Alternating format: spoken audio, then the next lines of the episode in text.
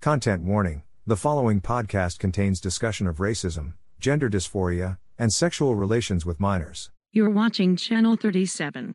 WHXN. New Salem.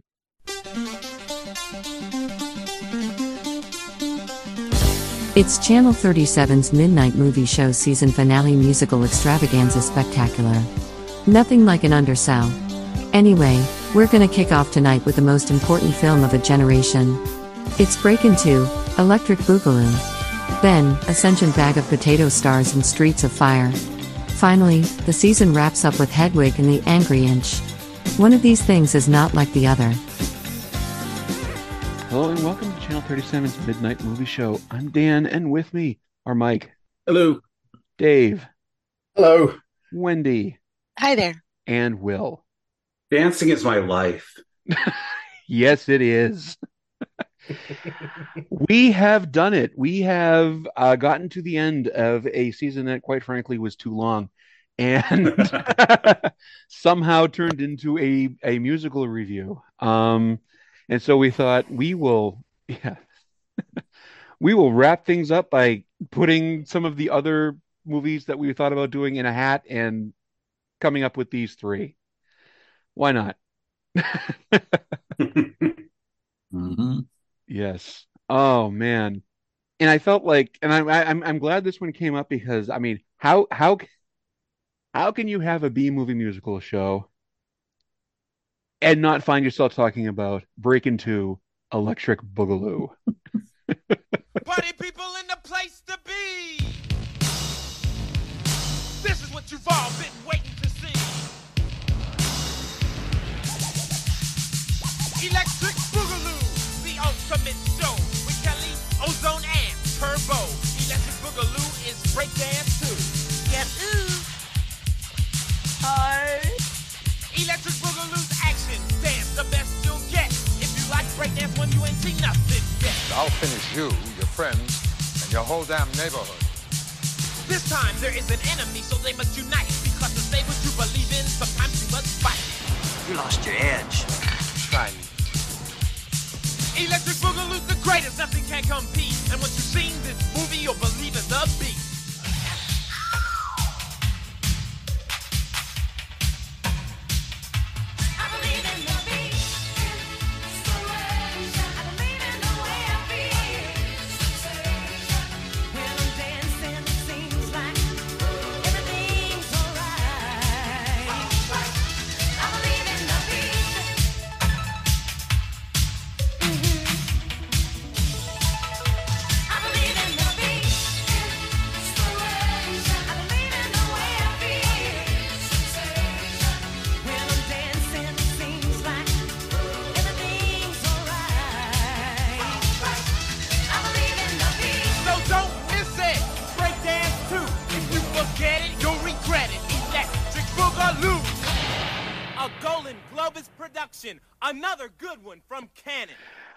A, a, a dance extravaganza brought to you by, by the director of Ninja Three: The Domination.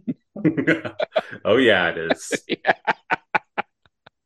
And Dave, I think you asked me, am I going to be able to follow this without having seen Breakin' One? I will point out, I did watch Breakin' One for this. Brilliant! You can you can fill in all the uh, plot inconsistencies and things that maybe weren't quite clear. Breakin' One. Okay, it's the story of Breakin' One. Uh, a fancy pants rich girl dancer discovers street dancing. Can she get herself accepted? Spoiler: Yes. Uh, I mean, to be fair, that one did span a lot of um, imitators, things like Step Up and Mhm. stuff like that. I mean, they, they all owe their origins to breaking, They absolutely 100% do. Mhm. and it, it's always white girl discovers um, dance style by people of color in, in, in low income area. hmm what wonders why she's treated with hostility.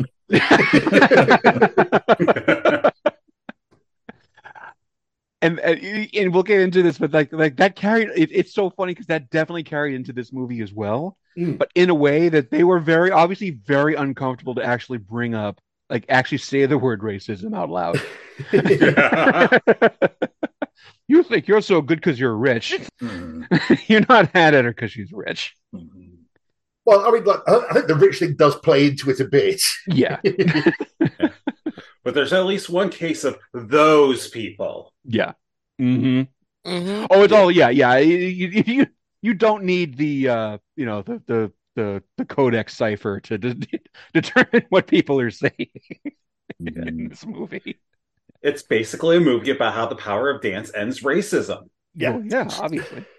I thought it was White Savior the musical. Yeah, That also also- that. it's It- It's why like, not both? Porque no los dos? it, it sort of fall, ends up falling into a genre that I've I've kind of like called "Thank You, Rich White Man," where sort of like it happens a lot in th- things like uh, Castle and stuff, where sort of they, they they encounter somebody who's having a difficult time, and then the rich white man writes them a check, and oh, thank you, rich white man, you've solved all of our problems. Yeah. And it's just basically again, not to get too far ahead of ourselves, but that's basically, Daddy, can I have a community center? Mhm. oh man. Yeah. But Breakin' 2 Electric Boogaloo. What is this movie about?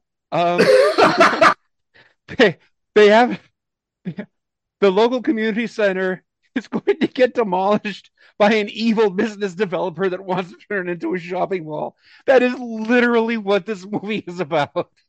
Yeah, no, I mean, like the, the I mean, again, it's launched a thousand imitators in terms of plotline. Is But- this where this trope begins? Can we No. originate it to this? no, like or- save the No. farm, save the orphanage. That's been Oh, okay. around Sure. forever. But I was thinking uh, the save the community center. I, Very yeah, specific. this is probably this specific variation might be Mhm. the first time. But Yeah. no, I mean that that But yeah, that's like, look- an old trope. I say, like Mickey Rooney and Judy Garland were doing stuff Yeah. like this, weren't they? Okay. Yeah. The Like- Little Rascals did at least one or two shorts where that was the plot. We're gonna put on a, Yeah. a show to raise money to yeah, like like the like the one that immediately came to mind for me was the Blues Brothers. Mhm. But um, Oh, duh. you know, it goes way older than that. Yeah. Yeah. But but I do think that this and I think Dave, I think you're right. I think that this is the movie that cemented it as like the ultimate 80s cheesy trope. Hmm. You know. Like Yeah, I mean, everything like, that you've seen since this movie is looking back at this movie Yeah, specifically. when when people joke about films about saving the community centre, it, it's this film that people are thinking of. I mean, that's basically the plot. There's really no no more plot than that, other than Turbo falls in love because Ozone got to fall in love the last time. Turbo gets like, a girlfriend hey, who's always dubbed. Why are all these dances named after Transformers? Hey, if there was a freaking transformer named Shabadoo, I would be so much more into Transformers. Like, yes, please. yeah. Go get him, Boogaloo Shrimp.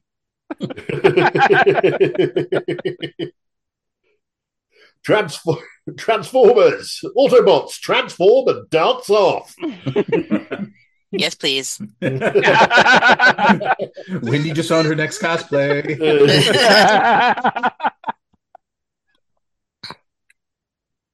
okay, so this movie is chaos. So I'm gonna try to just this podcast is chaos so far. Yeah, no. Has, I know, seriously.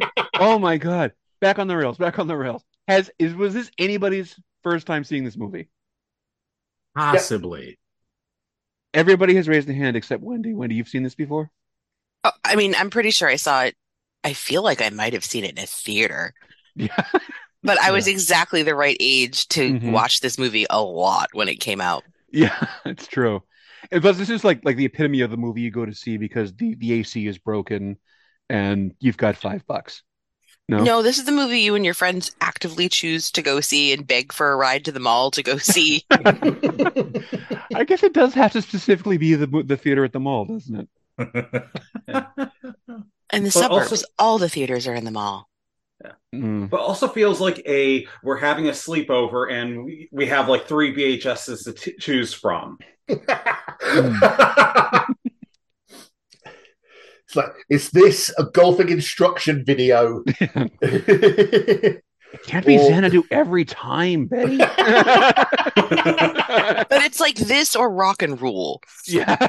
I mean, I, the, the choice is obvious. This, I mean, rock and roll's great, but Love rock and roll. Mm-hmm. I'm gonna very. I'm gonna say, Dave. Right. What'd you think? Well, I do have very, very, very vague memories of seeing Breakin' One as a child. You know, it's just one of those that was just on television and I kind of caught some. And I only really remember just a bit of a dance off in a club. Mhm. Um, obviously, I know this film by reputation. Mhm. It was like this was okay. It was like this wasn't terrible. Mhm. I mean, like y- yes, it's cheesy as hell, but like I've I've seen a lot worse. Um, I mean, probably sort of my main issue with it, the, the main thing I, I occasionally struggled with it was um, this is kind of like the first time I've seen a musical with both uh, diegetic and non-diegetic dancing. Mhm. because there are dances where there are, moments where people very clearly are dancing properly in the world around them, and there are other times where a dance is clearly metaphorically happening, not actually happening, like like the uh, one in the hospital. Mhm. You know, that's clearly not actually happening. I hope. Otherwise, I have a lot, a lot of questions about that hospital. Um, so yeah, so, so sometimes the line between what's actually happening and what's happening in a musical sense, you know, was was a bit kind of fuzzy for me. But overall, yeah, I mean, like, I kind of feel the movie could have done without. Well, what's what's the main girl's name? Tina. Kelly. Yeah, you could you could have taken Kelly out of this storyline entirely and had like much the same film, maybe even better. Because like the bits the bits with Tina in are just really sorry Kelly are just really awkward.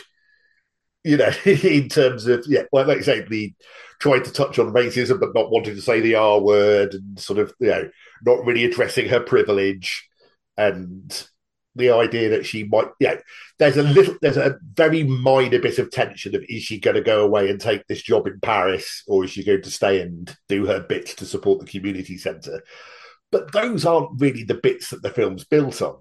Like the, the, the things the things that the film's built on are the stuff around everybody in the community centre who you know is, is a great group of people and a mime. Like, There's a mime in this. like, like basically, as soon as I saw that guy, she's like, "Oh, well, you could just get to fuck." How did that, how have you ingratiated yourself with these other much cooler people? and I think everybody needs to take these people aside and tell and gently explain to them that juggling is not the attraction that you think it is.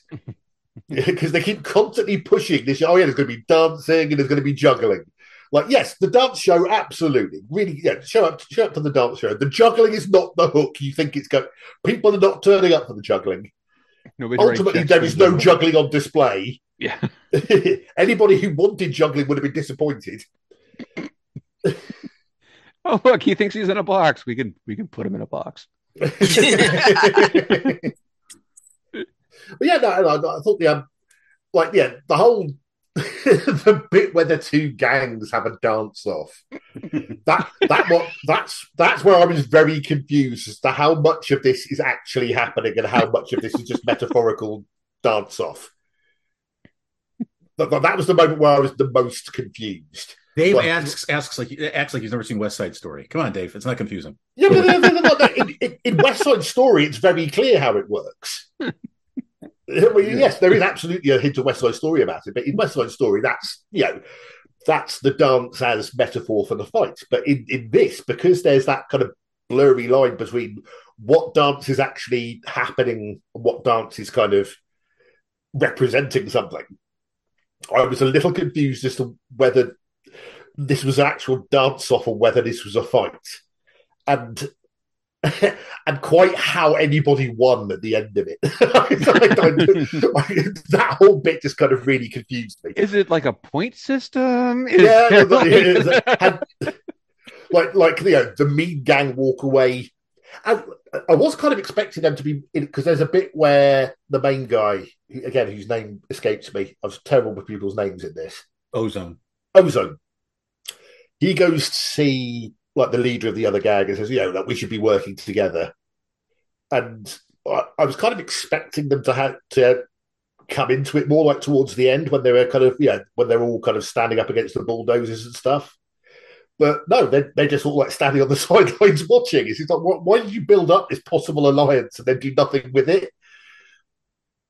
But yeah, no, overall, like the, the dancing's fun, the music's very eighties, and it's it's nothing more than it pretends to be. Like yeah, it's not. It's like when they were made, they, they weren't seeking to break the artistic mold when they made this. You know, mm-hmm. this yeah, this is a cash in on a dance trend, on a sequel to a movie about a dance trend, and which did reasonably well enough to warrant a sequel. And this is fine. This is absolutely fine. Okay, Wendy, again, you said you know you you almost certainly watched this as a kid yourself, um, and now you're see, seeing it as an adult. Were you taken back? Were you disappointed? Were you like, "What the fuck was I thinking?" Were you like, "Oh man, I you what like what were your where was your head with this?" Well, okay, so again, I'm pretty sure we saw this in the theater. I would have been 12. Mm-hmm. So I give 12 year old Wendy a lot of grace sure. um, for her choices. she was she was probably dressed up for this with all of her friends. Mm-hmm. um with an upsetting amount of checkerboard things and big sneakers. Um i mean it is so cheesy. Um i don't think you know in the in the middle of the 80s in middle school i didn't really recognize this as cheesy and i certainly didn't recognize this as like white savior the musical or white savior the dance movie. Um, but it was still very sweet. Like the dancing in it really is phenomenal. Um, all all three of the lead dancers are very good at what they do. And it just I, I know that they didn't invent these tropes, but I feel like they're sort of like the ultimate 80s peak of some of these tropes like saving the community center from the evil developer mm-hmm. or the fundraising, the fundraiser with the car wash slash lemonade stand slash, um, you know, portraits slash evil mime performance. Like, it's like peak of all of those things. And it's, it was really sweet. Like something that really stuck out this time, like, I remember like seeing this when I was younger, thinking like, oh, those electro rockers, those are the bad guys. And watching it this time, all I could think of is like that is a grown ass man leading the street gang. and they have a gang uniform that somebody's mom made for them. the good guys are wearing neon band uniforms and bikini tops. Um, and that's how you can tell that they're the good guys. But I don't know. I think it's I think it's fun. I think the dancing is really fun. And the music and the fashion is just a, a time capsule mm-hmm. into that era. And while this is the sequel, this is actually part of a three movie cinematic universe, all tied together by um, a very young Ice T. yeah. So, oh God, Ice T in this movie. What's the third movie? Rappin'. Oh, is he playing the same character, or is it just it's Ice T? I think just... he's just Ice T in all three. Okay. He's just kind of he's just kind of rapping in bondage gear. I mean, honestly, the most unbelievable part of this film is the fact that that mime made any money. Yeah. oh, he went into a bank and he held it up. You know. Yes. Just... I don't. The mime, the mime is just so jarring. Like, I'm willing to believe these are all like kids of a certain like economic class that all kind of live together in a certain kind of neighborhood. This all makes sense. What the fuck is the mime doing there? well, the mime is what's going to get him out of East LA. you know, like being look at that. Yeah, being being a mime is what's gonna gonna gonna get him out of this city and and off to success and renown, I guess, and not you know, and be bigger than Marcel Marceau. Yeah. Who was that mime duo that had a variety show in the 70s? I mean, we don't remember their names for a reason. Shields and Yarnell. He was going to be bigger than Shields and Yarnell. Yeah. There's a there's a deep cut right there. uh, Mike, how about yourself? What were you what what you what you think of of what was going on here? Yeah, so I'm not entirely sure. I don't think I've seen this all the way through. Mhm. I'm positive I've seen this movie though. You know, cable in parts, that sort of thing. Um, I enjoyed the fuck out of this. I mean, it is what it is. It's deeply problematic with the the the, the racism stuff. I mean, every white character except for Kelly, even the mom is like racist in some way, shape, or form. Mhm. You know, even the mom has like the little subtle ways, you know, like where you're still like, "Mm, what do you think? But and I agree with I think it was Dave that said you could kind of lift Kelly out and the movie would pretty much be the same. You know, but I but I get why she's here because she was in the first movie. What's the time span between Breakin' and Breakin' Two? They're they're released in the same year. a few aren't they? months. Yeah. Yeah. So I understand why it's like everybody's got to come back, bring her back to the, you know, would the movie have changed much without her? I mean, the ending would have because daddy wouldn't have been there with the checkbook, Mhm. right? So how But, else but would that they- could that could have been anyone, couldn't it? Like you could have just had Right. some so- somebody rich turn up and go, "You kids have done a fine job. Have some money." yeah, I mean, the, the, the, the developer literally, instead of being, uh, strong armed by the one guy who's just like, come on, keep going. He could have had a change of heart, but like, you know what? I really didn't see what this brought to the community. This would be better if, if this stayed here over a shopping mall. How much do you need? You need another 75 grand. Bang, here's the check. Whatever. You could have done it that way. But fine, whatever. Just looking at the movie as it is, yeah, it was fun. I liked the mu- the music, the dancing, the sequence where Turbo is in the room that's Mm. turning as he's Mhm. dancing all around, and his would be girlfriend comes in, who, as Will pointed out, is dubbed. And oh my god, that is terrible. But um, yeah, like I I was surprisingly into this. I went in going, I don't know what this is going to be because it's been the butt of so many jokes. Like if you talk about sequels, it's either The Return of Jafar or Electric Boogaloo. Those, the, you know, so you know it is that, that's it's become a joke and it- you know it's kind of fun. It's a lot of fun. You know, will I ever sit down and watch it again?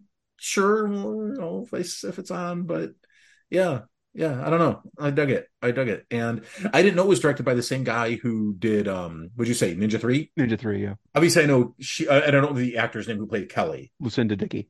but I know she goes on to be the star of Ninja Three. But I didn't understand. I didn't know the director. She had actually already been the star.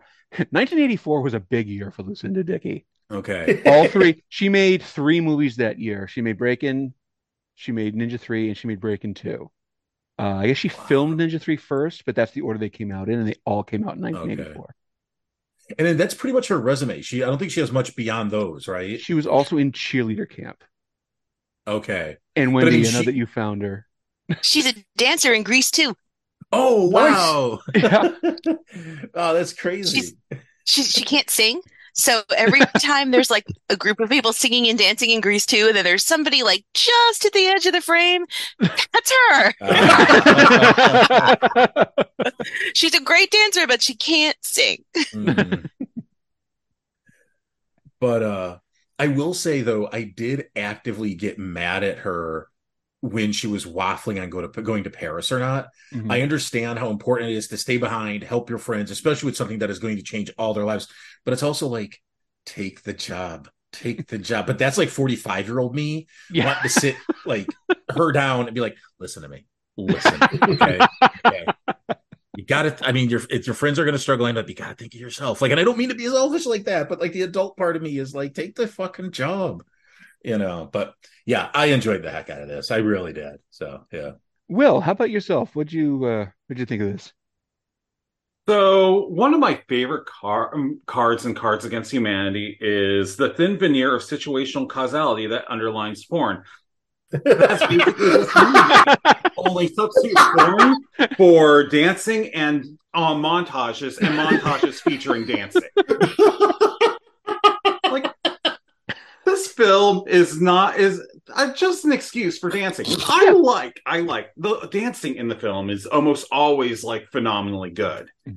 But I mean, the plot itself is basically just there to facilitate dancing. Like the original, the original had a plot, and there was a reason for all the dancing because they were dancing to prove themselves. In this one, they're dancing to open a community center. We never get an explanation for why, you know, one out of the three of them don't have a dance show now. And why the third one is basically just doing chorus line when you know, oh, you had a freaking featured role in something. Mhm. But I mean, what makes it awesome? I mean, the dancing is great. The film, it's the acting itself, you know. Listen, maybe there's a reason why Lucinda Dickey hasn't done much outside, you know, these handful of films, but I mean, overall, I mean, it's just it's a fun, goofy time. It's not going to change your life. It's not a great movie, but you know, you got to throw something on. You want, you have some friends over. You're having a couple drinks. There's no reason not to throw on Breakin' 2 Electric Boogaloo. That is probably yeah, that's that's honestly the most reasonable, sensible attitude I think you can have towards this movie. you know, it does exactly what it says it's going to do.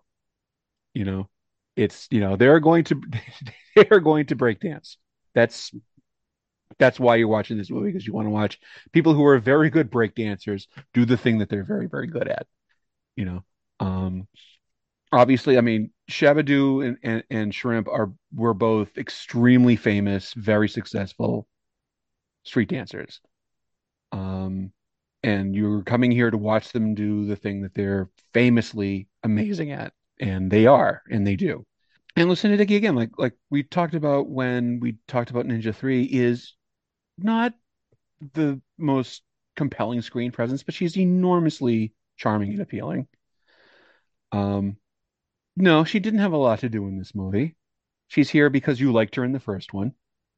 But um and and she wears a little cape sometimes too. So She has a little cape. She's the Yeah. best clothes in this. but um yeah, the dancing is great. The story less so. But it's you know, you're not here to because you're worried about the outcome of the car wash bake sale fundraiser that they've got going on. You know, you know that the, obviously this is not the kind of movie where they're actually going to tear down the community center at the end. you know, it closes on a freeze frame of the wrecking ball. Yay, capitalism! Okay, they're all dancing on the street while they're distracted. We need to tear down the community center. yeah, it's not that kind of movie. You know they're going to save the day at the end of the day.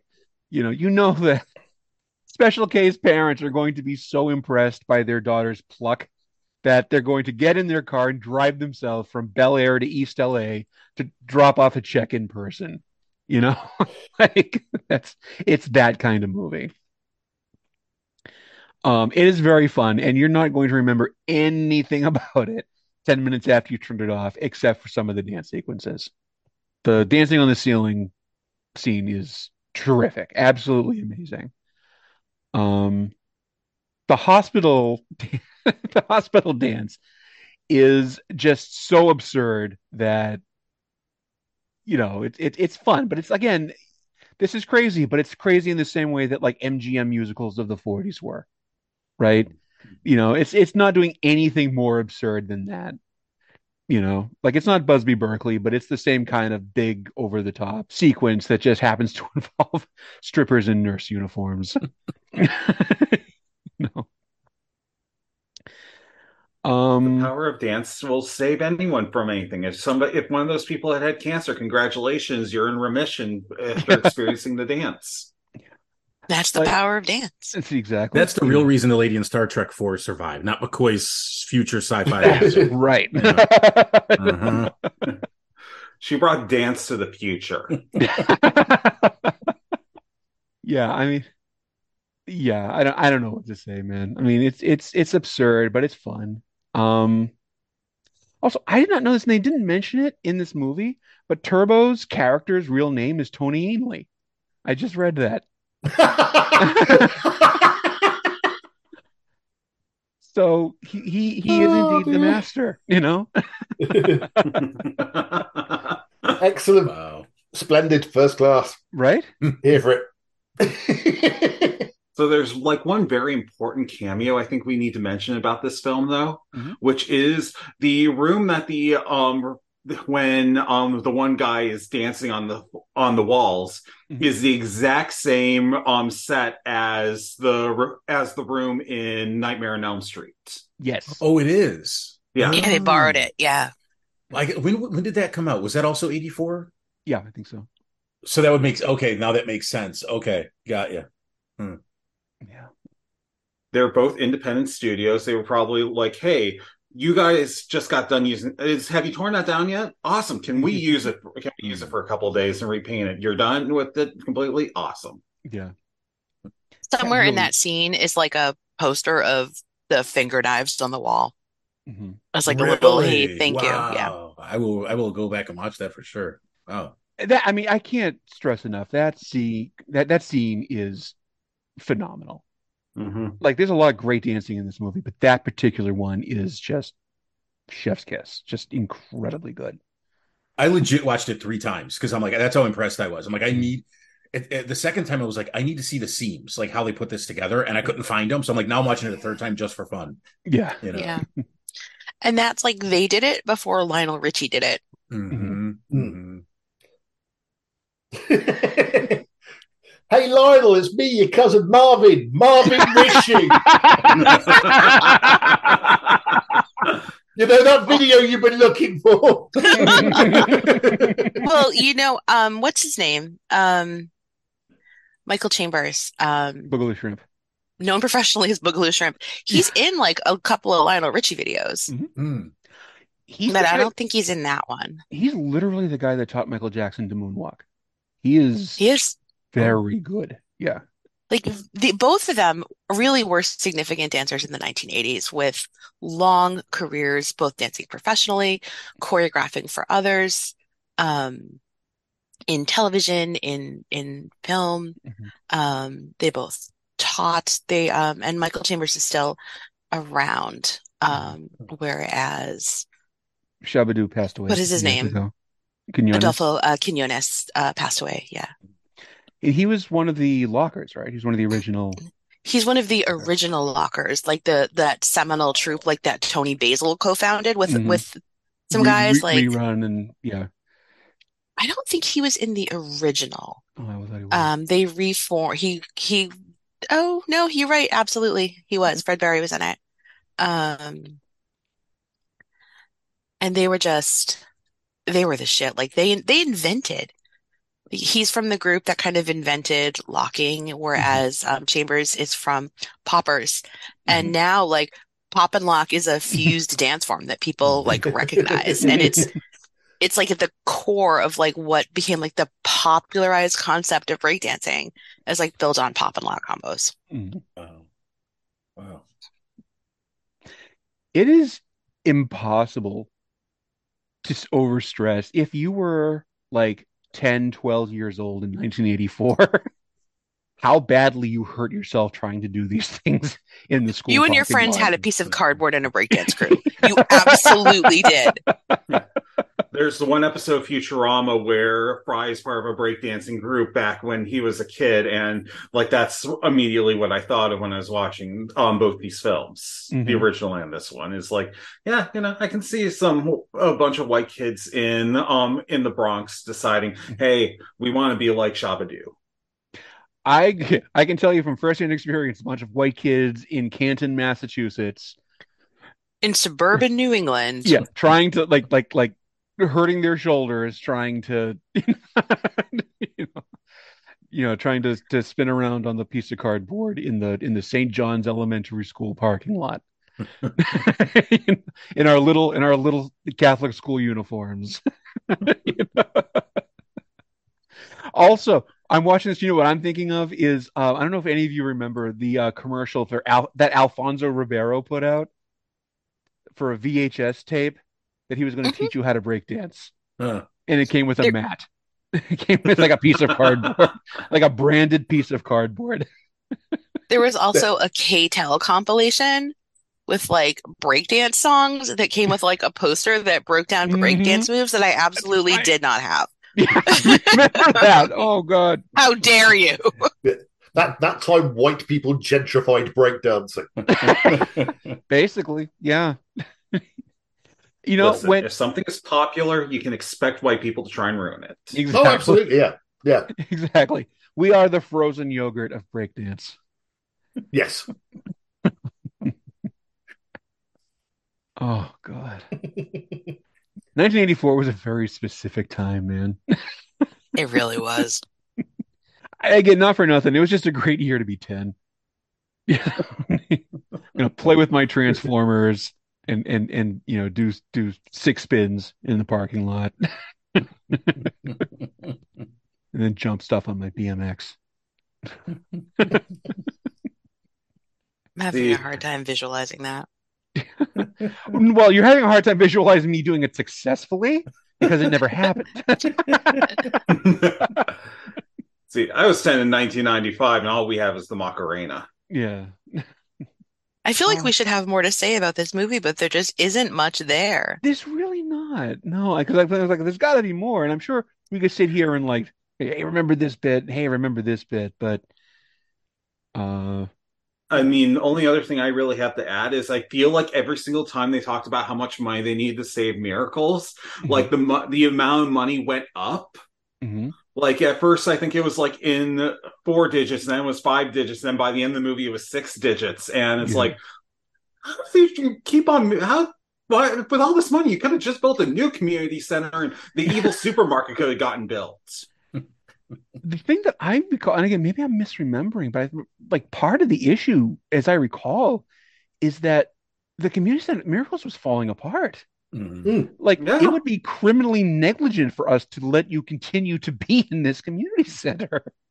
But I don't think that it actually was. I think No? like the evil developer was in cahoots with the evil city planner guy. Yeah, Yeah. And the city planner guy got Okay. his guys to say, this building is structurally unsound so that he could get the community center out and get it torn down and have the evil supermarket built. Okay. Um, I remember just I remember the, the the lady in like the zoning office like being super sympathetic to them, but like saying like we can't really let you be in here. and that's all based off this official report from the city planner. I misunderstood. Okay. Breakin' 2 electric boogaloo was too complicated for me. And I'm, and I'm glad the, when thing said is, that. Oh, sorry, So, no, Mike, why don't you go ahead? I was say I'm glad when you said that because I was a little confused because there were times where I thought the city planner was in on it with the developer, but then by the end I'm like, was he not this whole time? Like, I, I don't know if something if he had a moral come to Jesus moment or what, or I just misunderstood because I kind of thought he was on the take at the start and he was lying, but by the end I was like. Oh wait, maybe he is telling the truth, and this place really does need to be not torn down, but could, if it was legit fixed up, it'd be safe and it could be saved. I didn't know, so I just kind of rolled with it. Okay. I I think that the implication is absolutely that the city planner is in cahoots with the evil developer guy Okay. and actively trying to make that happen for him. I assume there's some kind of financial kickback, but that's not really talked about on camera. Yeah. Um, and then towards the end, when it's very clear, not just like these kids are likely going to pull this off, but also like the heart of the community is behind Miracle's survival, that it is politically expedient for him to kind of to switch sides. Yeah. Okay. Okay. yeah, th- that whole part isn't made terribly clear. It's all kind of rushed through as well because yeah, it's not like it's the catalyst for all the dancing, but you don't want to spend too Yeah. much time on it because it takes away from all the dancing. Right. But like the the speed at which all of this happens, I, I swear this one takes place over the course of a week. Mhm. During which time, sort of like uh, miracles is put at risk, the structural surveying is done, the council meeting is passed, the resolution's done, and the fundraiser happens. It's just like everything happens far too quick. And then Alicia And- Masters comes in and just has to build a statue of Ben Grimm. Yeah. Call back. So there was actually a movie I was watching like just a couple of days ago um that came out this year called Theater Camp. Mm. And first off, highly recommend. But um yeah, it pretty much is almost the exact same plot, whereas a in this case it- it's a it's a theater camp that you know is in forecl- in foreclosure and they're going to have like the you know their big show that's going to you know get them get them the donations to keep the camp going but there's literally a scene where in the middle of it the evil venture capitalists like come in and start like surveying how they're going to tear down like the theater in the theater camp while the kids are in there rehearsing and it's like wow you know I, Yeah. if this if Breakin' 2 had been made like 20 years later then then you know all the public sympathy in the world probably wouldn't have been able to stop the evil venture capitalists that want to make a make a mini mall Yeah. Well, I think any of us that that's lived through the American economy of the last 20, 30 years understand that nothing is going to stop the evil venture capitalists from uh, from doing exactly whatever the fuck they feel like doing. No, Sorry, I was going to say, I, I did love the way the plot suddenly turns on- like turns on a dime because like you've got that funny moment where Turbo nicks the um surveyor's gear. Mhm. Yeah, they kind of like uh, like the, the dance heist of them kind of nicking. And, and then he's running away like a little scamp, but then all of a sudden he falls down some stairs and it gets really dark. It's like, whoa, this is this, this took a turn quite radically and quite quickly. So all of a sudden, Turbo's kind of seriously injured. But then it's all right because everybody dances in the hospital and he feels better. And, and then, and then he escapes. They take his cast off after again being on for like a day. Like, like, how was his leg not massive, purple and bruised? because dance. If there had been a break in three, they, if there had been a break in three, we would have found out that he is sl- that he is paralyzed from the waist down because he danced against his doctor's orders. We'd be like a Rocky Five situation. if you dance just one more time, Turbo. You're gonna die. there actually was a couple of other things that I wanted. The I and I, I don't I gotta say I don't remember like the name of the song because I don't remember the name of any of the songs in this movie. But um there's like the like the big dance sequence at the beginning of the movie where they're kind of like going through the streets and like we're seeing the neighborhood and all that. I, I found it remarkable just how well directed that was. Hmm. There's some really great just camera movements and and angles being used and like the lighting. it's just terrific use of like cinematic language to show this dance sequence. What were we talking about recently? Cats. Uh, we would when we would do when we were doing the Cats movie, we talked about how it's so easy for a bad director to ruin a dance number by just not knowing how to shoot it right. And here we've got Sam Firstenberg, who's primarily known as an action director. Uh, he did so many ninja movies for Cannon, but he directed the shit out of some of these dance sequences. Um, so that's the other thing too. Is like not only is the dancing really good, but the movie looks really good and, and captures the movement really well. And I did want to kind of get that across. The other thing, and Wendy, I know you've got more to say about this than I do, is uh, the character of don't remember her name, but Turbo's new girlfriend, who's just kind of there. But yeah, I know that you've got stuff to say about what's her name. Well, I think that's a that's a problem, right? Is we don't actually have her name. Yeah. No, my I have a significant beef with her, which is which is nonsense, but absolutely accurate. Which is there is no way as a Lati as a teenage Latina in LA that she does not speak English. Mm-hmm. Because she's got a, as the daughter of the family, she's the one that's doing all the translation for her parents. Mm-hmm.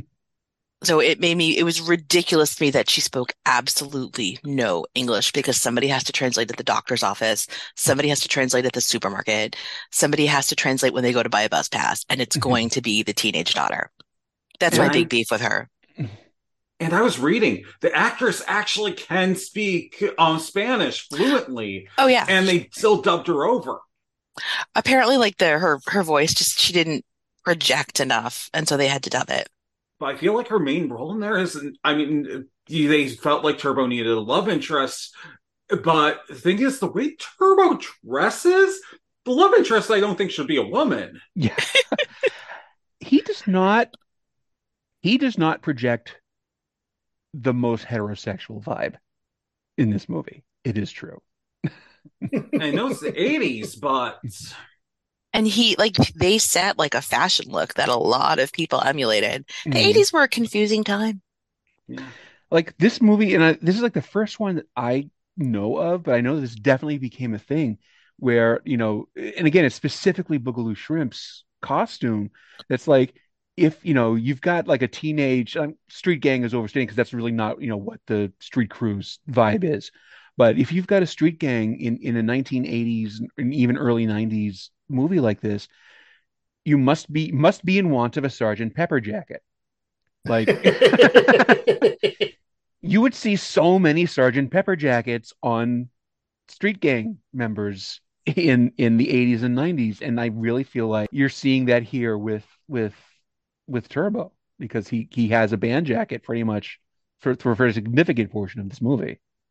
Who, who's the more camp street gang? The the rival gang in this or the Warriors? Yes. Fair enough. Yeah.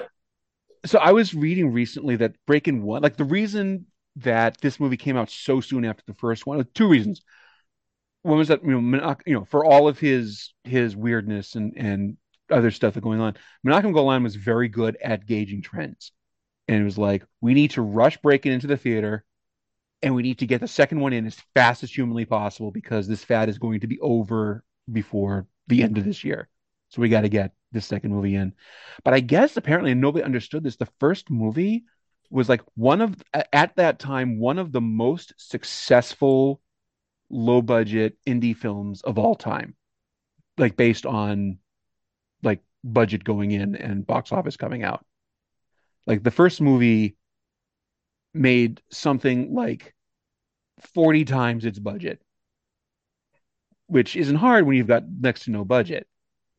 But like with the, as successful as Breakin' One was, there was no possible way Breakin' Two wasn't going to happen. you know, and Breakin' Two did did well, but it did not do the monster numbers that Breakin' One did. Hmm. Well, that makes sense. Also, um, Golan just loves the word boogaloo. It's just such a weird word to get fixated on. Yeah, and it's kind of unfortunate that in the last few years that term has been associated with a racist movement. Yeah. And I guess we, we all have Tom Servo to thank for that. I'll be coming for her, and I'll be coming for you too. Sure you will. And I'll be waiting.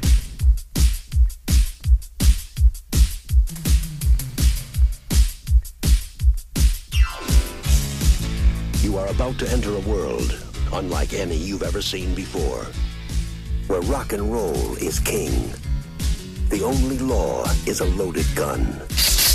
Where the beautiful, Stay and see the show. It's really good. the brutal, I want Tom Cody. and the brave all meet From now on, it's for real. in Streets of Fire.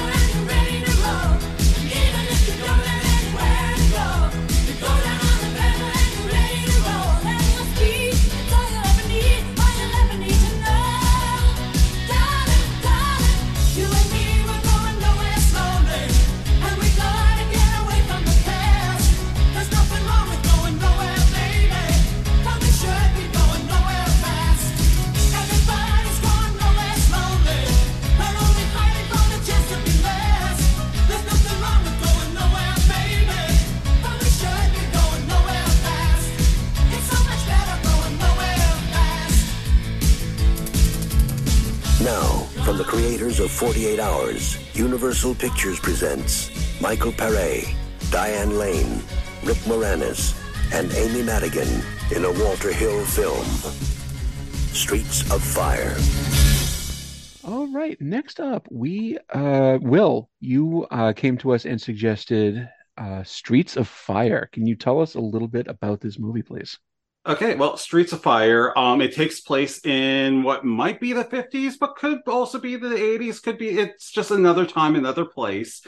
Um, it takes place in a city district called Richmond. Uh, a famous singer, Ellen Aim, who's uh, who used to be, you know, from the area until she got big. She's come home for like a charity concert. Um, and in the middle of one of her performances, a local a biker gang from another district in town called the Battery um breaks in they're led by a guy named um raven and they kidnap her and take her back to the battery um one of the people at there is a local diner waitress riva who gets her brother Tom, who used to be Ellen's boyfriend until he went off, you know, to join the army and he was in the war or a war, any number of wars. Anyway, he um comes home and pretty much gets hired by Ellen's kind very sleazy um manager played by Rick Moranis to go and save Ellen. Um he and they end up also recruiting a, another former soldier, a woman named McCoy, and they they go to the battery to say to save Ellen. They save her. They come. They have a hard time getting back because, like, basically, they ended up practically blowing up like the battery in the process, and so it's pretty much the, they take some like half the movie just skip back to Richmond because they have to go through all these different ways of doing it. They get back. There's a final fight between um Tom, Cody, and the and like the evil leader of the street gang, um, who's played by Willem Dafoe. And at the end, like Ellen has like her has like a big performance, and Tom pretty much just, just like he's go- goes off to do whatever else. It's funny. It almost sounds like you need a murder board to uh, keep track of all of that. um, thank you, Will. Uh, so before we get into it, I'm actually going to take the opposite tack I usually take. Had anybody actually seen this before, other than Will? No, this is almost everybody's first time seeing it. Okay, Will, why did you bring us this? Why did you pick this? Okay, so this was a movie like I want to say last year. Um, Chris Johnson had um posted a, that he was seeing this um like in I want to say thirty. He was seeing this like actually on film at a theater, and I was like, and he, it was just a poster, and I was like, I've never heard of this movie before. I looked up a trailer. I was like, okay, how have I never heard this movie before? I went to watch it, and it was just like, holy shit. Uh, I, I I absolutely love this film. I ended up like going and I bought it on Blu-ray when Shout Factory was doing like their big sale like recently, and it's just like I was like, okay, cool. I need to make it my point to show as many people this film as possible because I, I mean, it's a film I think I, I absolutely love just because it's like this. I like the weird aesthetic of it, like it. It's it's almost the 50s but not quite the 50s like it's not and it's not trying to be that. It's like just taking place in this really giant city that apparently you need like you know three different modes of transportation to traverse if you don't have a car. And i don't know it's just like i think also part of why i love it is like the general aesthetic even though the people who made um the at Capcom who made Final Fight said they never saw this movie. Mm-hmm. Like literally every single fighting game, like from Double Dragon to um to Final Fight to um a literal game called Streets of Rage. Oh yeah, I, I, I kept calling this Streets of Rage in my head until I sat down and wondered what. but mainly because I had been playing a lot of Streets of Rage on the Xbox. yeah. Like a lot, River City Ransom, like almost all of them have a very similar plot of street gang kidnaps the leader, um, the main character's girlfriend, and they have to go and save her. Okay. Do you actually like this movie? I guess is the Yes. other than just the the I absolutely like literally. I gave it five stars in Letterboxd. Oh wow. Okay. Mind you, I gave Showgirls five stars in Letterboxd. Well, we understand you that know, things are a little skewed in the Ackerman household. Yeah. yes. It's a film that I I will say it's a film I unironically love. Okay. That's thank you. That's that's fair. Uh, Dave, I think I would like to go to you next, if that's okay. Uh, y- your first time seeing this, what did you think? Uh, well, I realised I'd seen photos of this once I saw Willem Dafoe. Mhm. Um, so yeah, and, yeah, I was quite. Oh, look, it's Rick Moranis. I kind of perked up when I sort of noticed he was in this. Um, it, it's weird because like the first half hour, forty minutes of going to rescue Ellen Mhm. is pretty good. Like it follows, you know, a bit of a structure and sort of, you know, you- you've got the kind of, you know, the the hard bitten guy who's get picks up a sidekick and they go off to do the rescue and everything. Kind of after the rescue happens is where the wheels start to come off for me. Mhm. Um, just because I think that everything up to that point is done quite well, and it feels like that maybe should have been stretched out a bit more because it, it sort of flaps around one tried to find something to do with itself after that until it gets to the final confrontation between William Dafoe and the main guy, uh, Tom. But, but the climax is pretty good. Is it's that kind of middle third where it starts to kind of sort of like it's a good start, it's a good end. There's some stuff happening in the middle. um, I I loved uh, McCoy. Mhm. Thought she was a great character. Um, I, Amy Madigan's character. yeah, Yeah. yeah, Uh, yeah. I thought she was fantastic in this. I was, I, I was kind of, I, in a way, I think it's like considering the lead guy who plays Tom is surrounded by actors who are much, much better than him, and would all go on to do much more high-profile things than him. Kind of doesn't do him any favors. I mean, it's, it's great that they got the got such a good cast, but the uh, the, the leading man is left behind a bit, I think, by um by everyone else around him. Like, I liked Rick Moranis. Like he brought everything I think that character should have. You know, that he kind of like the weasel manager who doesn't want to, yeah, doesn't want to get directly involved and wants to kind of give orders and throw money around instead. Right? Yeah, that was all fine. Uh, yeah, I like the look. Like Will says, it's kind of like in a nondescript time. It could be the future. I got like a bit of a Fallout Fallout Games vibe from this. That kind of mixture of fifties aesthetic with kind of post-apocalyptic kind of neon kind of style to it. So I quite yeah, as a big fan of the Fallout games, I kind of enjoyed that. Uh, yeah, other, some of the action scenes were well pulled off. Um, the songs are pretty good. it's quite funny I was watching the first song that opened it, and I went, "Oh, God, this sounds like a Meatloaf track." And I'm watching it with Gillian and go, like, like, and she looked it up and go, "Yeah, yeah, Jim, Jim, uh, what's his name? Uh, Meatloaf's songwriter definitely wrote it." When you want to go ahead, I can see I can see your bursting. Oh, It's a Jim Steinman song. It's Jim Steinman, absolutely that's a. Jim Steinman song. It sounds like a Jim Steinman song. Yeah, no, no, I was just, I was just, I was just sat there going, "Oh, "This sounds like a Meatloaf track." Thank you so much because I looked it up and I didn't make I didn't see that connection to Meatloaf, but I legit and I was telling Shayna this last night. It sounded like something the dashboard light, something something by the dashboard Have a, light. have a nice by the dashboard light. Right, and that's him. That's Meatloaf, right? Yeah. Yeah, absolutely. So and when he, what, like- when he, what other what other song did he did he write?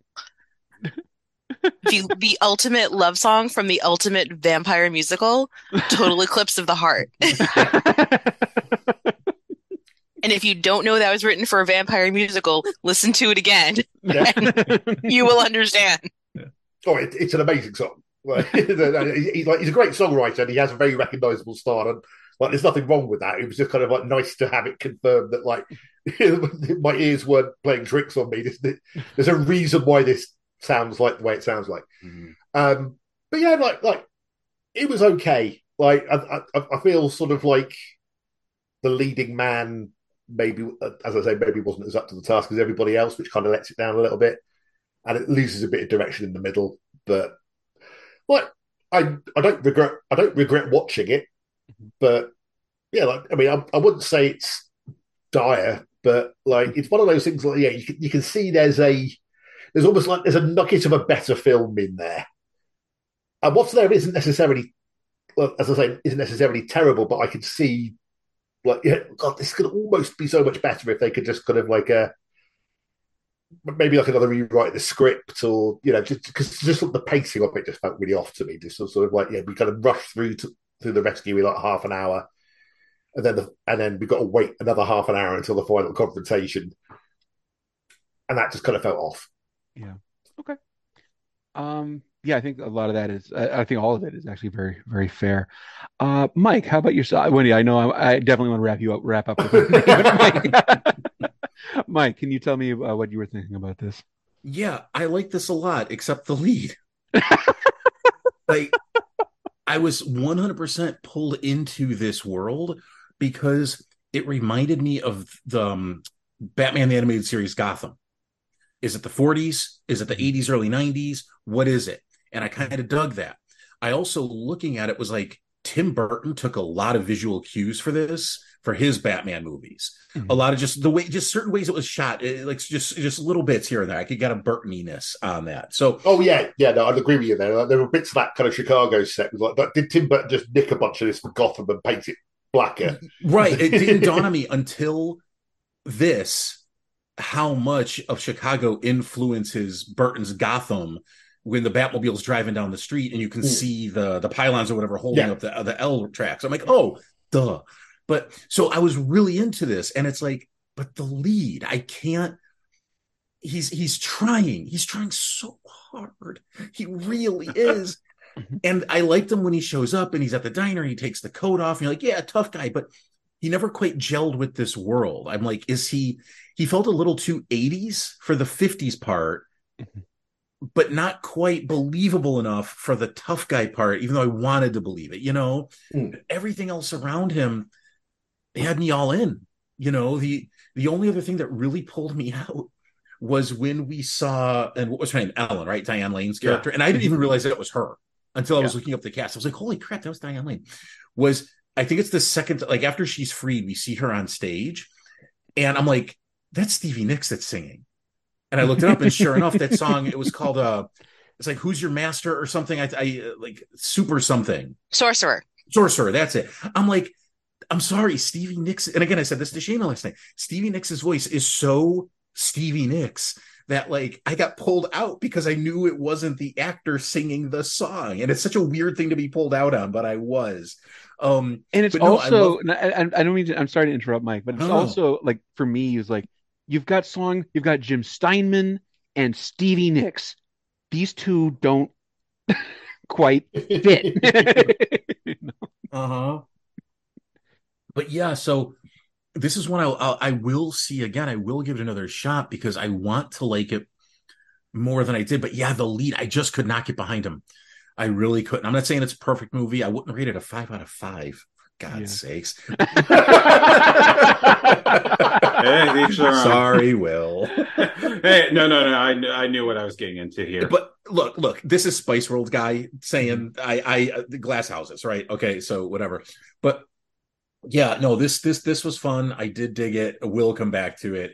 Just I don't even know who I would have cast at the time. I just would have cast someone else for for the lead. So I'm and I, and I believe that this does pop up at the music box from time to time. Yes, it does. That's actually how I kind of knew about it, or at least the poster. I knew nothing about this. I I might have known Dafoe was in it, but I, I love the poster. I really love that poster, and that's always kind of made me go, I kind of want to see this.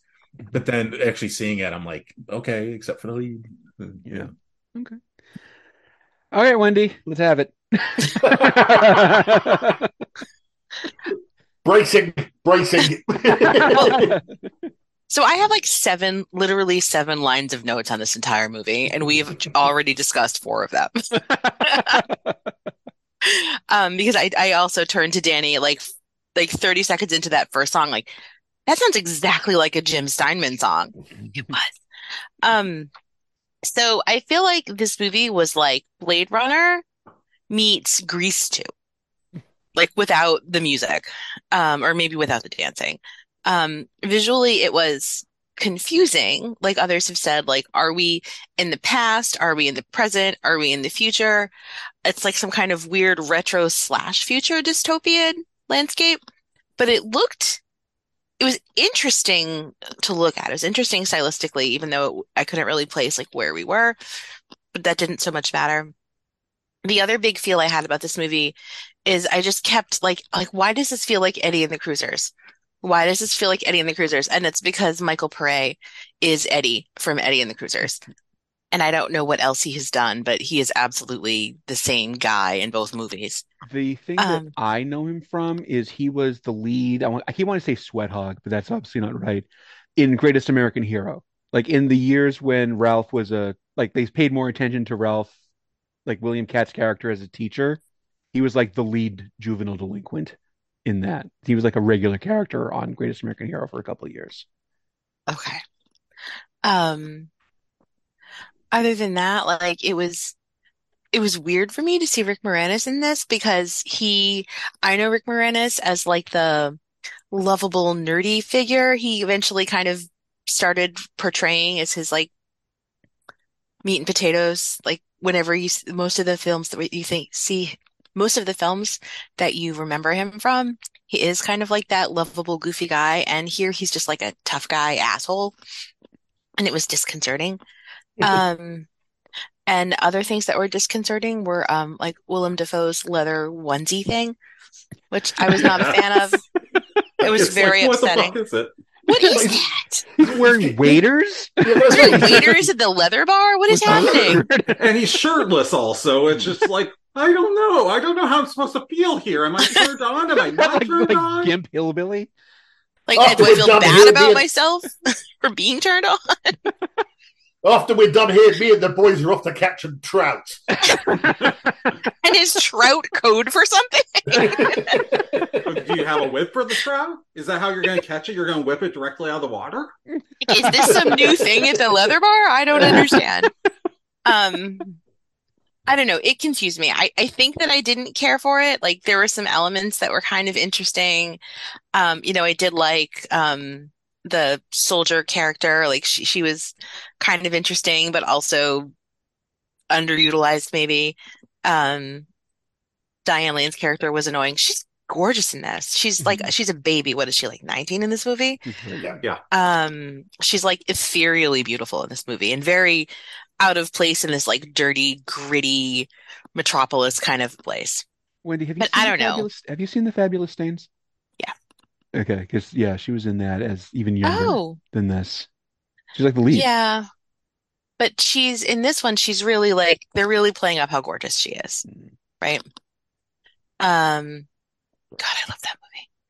But other than that, like the seventh line of notes I have is just in all caps, awful.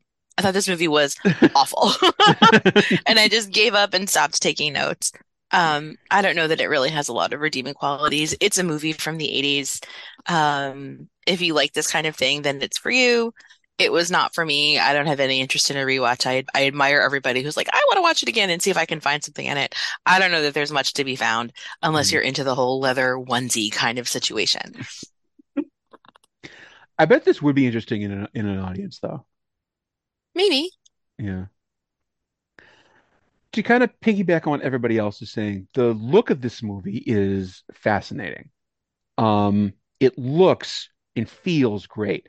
It's funny that we're kind of all going like, or, or many of us anyway, are kind of pointing to video games. Um, because again, it's got this this this definite 40s or 50s 50s really, um, mixed with an 80s sensibility. But I was picking up uh, Cyberpunk off of a lot of this, like some of the the really gritty, dangerous looking parts of it were feeling very, very Cyberpunk 2077, which is again right along the same lines as like Blade Runner and like Max Headroom uh, aesthetic going on here as well. Um, yeah, it, it just it looks and feels great. I cannot stress the okay. Walter Hill directed this. Uh, again, he did The Warriors along with a lot of other things.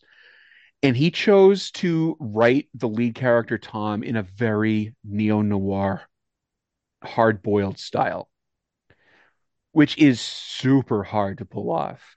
It is incredibly difficult to deliver that kind of dialogue and not look like an asshole. And Michael Pare is just not up to it. Um, here's the thing a role like Tom does not, you don't need to be a great actor to play a role like Tom. You need to ha- be like a firestorm of charisma, though. And he's just not. Right? That for me was the real, it is less about his, his not being a great actor and more about him just being super wooden. That really ruined that main character for me in a big way. Um, like you have to be charming as fuck to get away with playing this character, and he just wasn't, you know. Um, and that's a real problem, especially when you're surrounded by Amy Madigan and Rick Moranis, you know, and Willem Dafoe, who was just dripping just pure ham and cheese in this movie. He got the note. He understood exactly what the assignment was, and he absolutely nailed it. He is a he is a Batman villain in this movie, and that is exactly what they asked him to do. And he is just basically playing Norman Osborn 20 years early, right? you know, that's kind of what he's doing here. And he's brilliant. He's like, you know, again, in his leather overalls, and his Wolverine haircut, right? He's fantastic, but it really is let down in a big, big way by its by its main character or by its main actor, I should say. Um, it's a very, very difficult job that he was given, and he just wasn't up to it, unfortunately. I feel like, And- like 10 years later, it would have been a really good Keanu Reeves role. Mm, yeah, it would have. It would have. Exactly. Yeah. This is exactly the kind of role that Keanu does extremely well. Yeah, I definitely can see some Johnny Mnemonic vibes Mhm. from the Yeah. Yeah. Yeah, and I I am for I'm firmly with you that Michael Pare is you know I have a dumb stupid crush on him in the film, but it. yeah, as far as actors go, uh, yeah, he is kind of like the weak. He is the weak link. Yeah. Like, Like- looking at his filmography, like he basically does um freaking Uwe Boll films, and now Yeah. that's about it. Like he was in every single BloodRayne. Yeah, like I get that he was somebody that they were trying to make happen for a little while and just didn't work. You know, like again, he was pretty good in Eddie and the, Eddie and the Cruisers, but he wasn't really asked to do very much in Eddie and the Cruisers. So you've got you've got that kind of going on. The other thing for me personally is the music, generally speaking, wasn't to my taste. So I'm not I'm gonna have a hard time getting into a musical if that's the case, right? Mm-hmm. you know but that's that's a purely subjective thing the only other note that i really had is that like the big hit from this movie the i've, I've been i've been dreaming about you just doesn't fit stylistically with any of the other mu- music in this movie it's so jarring Yeah, that's it. Definitely has that breakaway pop hit, Yeah. like you know, vibe to it that you get in like so many musicals, where it's like, oh, here's the one thing that has basically been made to get covered by Barbra Streisand or whoever, and it's going to be big, but also you're not going to ever. It works outside the context of the musical, and it's like, uh, I've never really been into that usually. i had no idea it was in this movie until i heard it in here i just thought that it was you know a big pop song from 1984 but yeah other than that honestly i don't have a lot to say about this movie it it looks great um but that's honestly all i've got going for it other than like you know again some of the some of the performances are, are really nice other than other than the movie's lead Yeah. I mean, you have you have a lot of really random actors that are just like in in like one-off roles. Like Lee Ving it plays like one of the bikers, who you I most people remember him more as Mr. Boddy in Clue. Yeah. Mhm. Yeah. Um, yeah, Lynne Thigpen, who you once Mhm. again you know her more as the chief in on who on Where in the World is Carmen Sandiego. Um, is just a um is a train operator at one Mhm. point. Um, E.G. Daily, who plays like the random groupie, Mhm. is the fucking voice of Tommy Pickles, yeah among other things. And she's E.G. fucking Daily from every 80s movie ever. Yeah, Who was the homeless fe- the the homeless fellow who gave them the tip on they were they're already going anyways? I recognize them, but I That that was it. That was Ed Begley Jr. yeah. yes There we go. Yeah, yeah. uh, two of the doo-wop group were uh, Robert Townsend and uh, Mykelti Williamson, Bubba Gump. Oh, oh, okay. Oh, Yeah, I mean the film is just filled with all these like random actors. Was like I know you from something that I and yeah, I mean that is just Oh, and Bill Paxton. yeah, Yep. Bill Paxton. That's right, Bill Paxton. That's right. Mm. I totally forgot about him. Sorry, Will. I, I apologize. No, don't worry, don't worry, don't worry. But yeah, this this whole movie is just, hey, it's that guy, the musical. Yeah. um, I do have one question. Sorry if it's relevant or not, but was Amy supposed to be queer coded? Oh, yeah. I feel like it. Yeah, That- that's what Oh, I thought yeah. because she's constantly like, "You're not my type. You're not my." Never mind the the way that she's dressing in a. w- And I say this with rolled eyes and air quotes, a more masculine style, right? But like, they, but the, what they got her doing in the era that's being set, the era it's being made, and I mean, at one point she tells the cops, "Hey, a lot of you got a bunch of cute butts," but she's constantly like, "You're not my type. You're not my type." I'm like, I think I know what's going on here, Mhm. but it being 84, you never quite can tell, you know? Yeah, I don't think there's any any question that Yeah. that that she was meant to be queer. I will say too, when the movie ended, I actually did, despite not being totally in on Tom, did kind of want a sequel.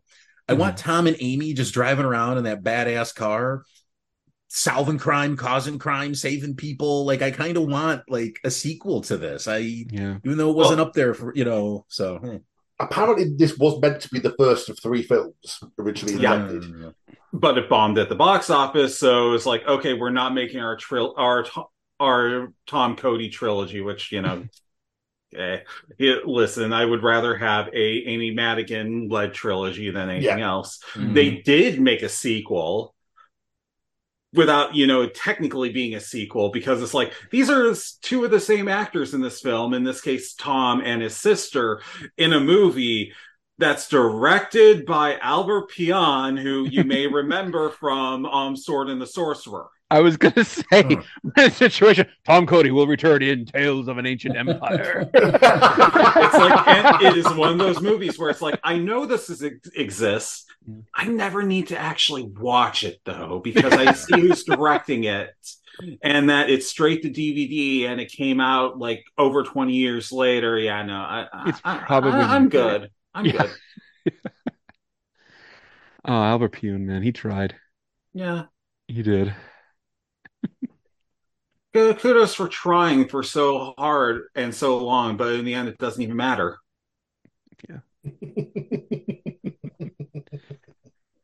Oh. Oh boy. yeah.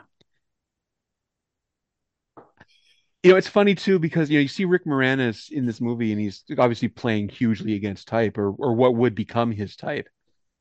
Um, and I'm not sure it works. I'm not sure that he does tough guy so well. It's so funny too because if you watch him on SCTV, he kind of was the young cool guy on that show. Yeah. you know, like he wasn't like what you think of. Like when you close your eyes and think of Rick Moranis, honestly, what you're thinking of is you know Louis, or or Hmm. the Honey I Shrunk the Kids. The kids, yeah, you know, character Or He wa- Seymour. Seymour. or Seymour, Yeah. yeah. Seymour, But he wasn't. He here. wasn't that guy until those movies. But yeah, I was this- reading, like, I guess he, his his early shtick was like an insult comic, Mhm. which is so bizarre to think about Yeah. when we think about like what we think of him as when we look back in his career. It's so funny. His like one of the things that he was most famous for on that show is he did a- an impression of George Carlin that was so devastating that it pushed George Carlin into becoming like the angry, shouty guy that he became in his late career. Huh. That's just that's that's insane to me. Yeah. Like he pushed George. Carlin into being the guy that we remember from when we were kids. Yeah. And then Mer- Moranis basically at some point was just like, okay, I'm going to get enough royalties where I never need to act again, so I'm not going to. Mhm. Yeah. Like so many people when they decide to retire, they they work they retire for like maybe a decade and then they're like, actually I think I will go back to doing film and Well, didn't he retire to take care of his kids because his wife died? Yeah. Yeah. Yeah. And then when he tried to do a comeback, like, remember, like, he was, it was like, maybe the kids are grown, maybe I'll do some small things here and there. And then somebody randomly, like, punched him in the face in the street. Mhm. And, like, and like the world arose as one. how dare you? Keep your hands off Rick Moranis. I will say what I what I liked about him what was his name Billy Fish or Yeah. something like that. Yes.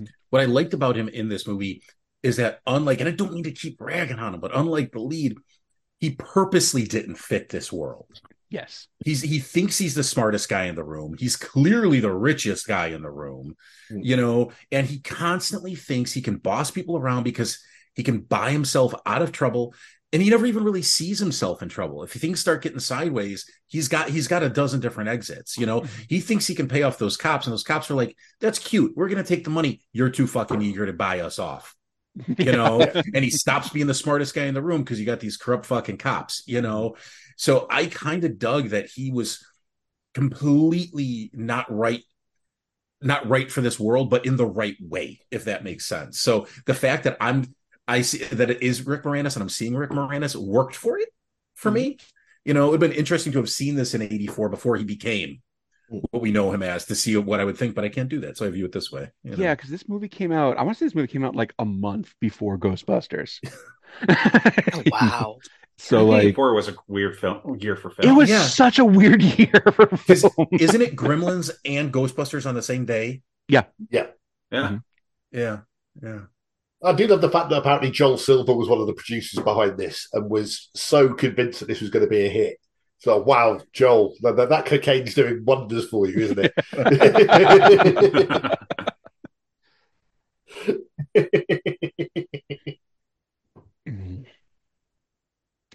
And I, I, I just, I just, again, I know we've we've mentioned it, but I, I want to just get across just how fucking good Willem Dafoe is. yeah. Yeah. Oh, so good.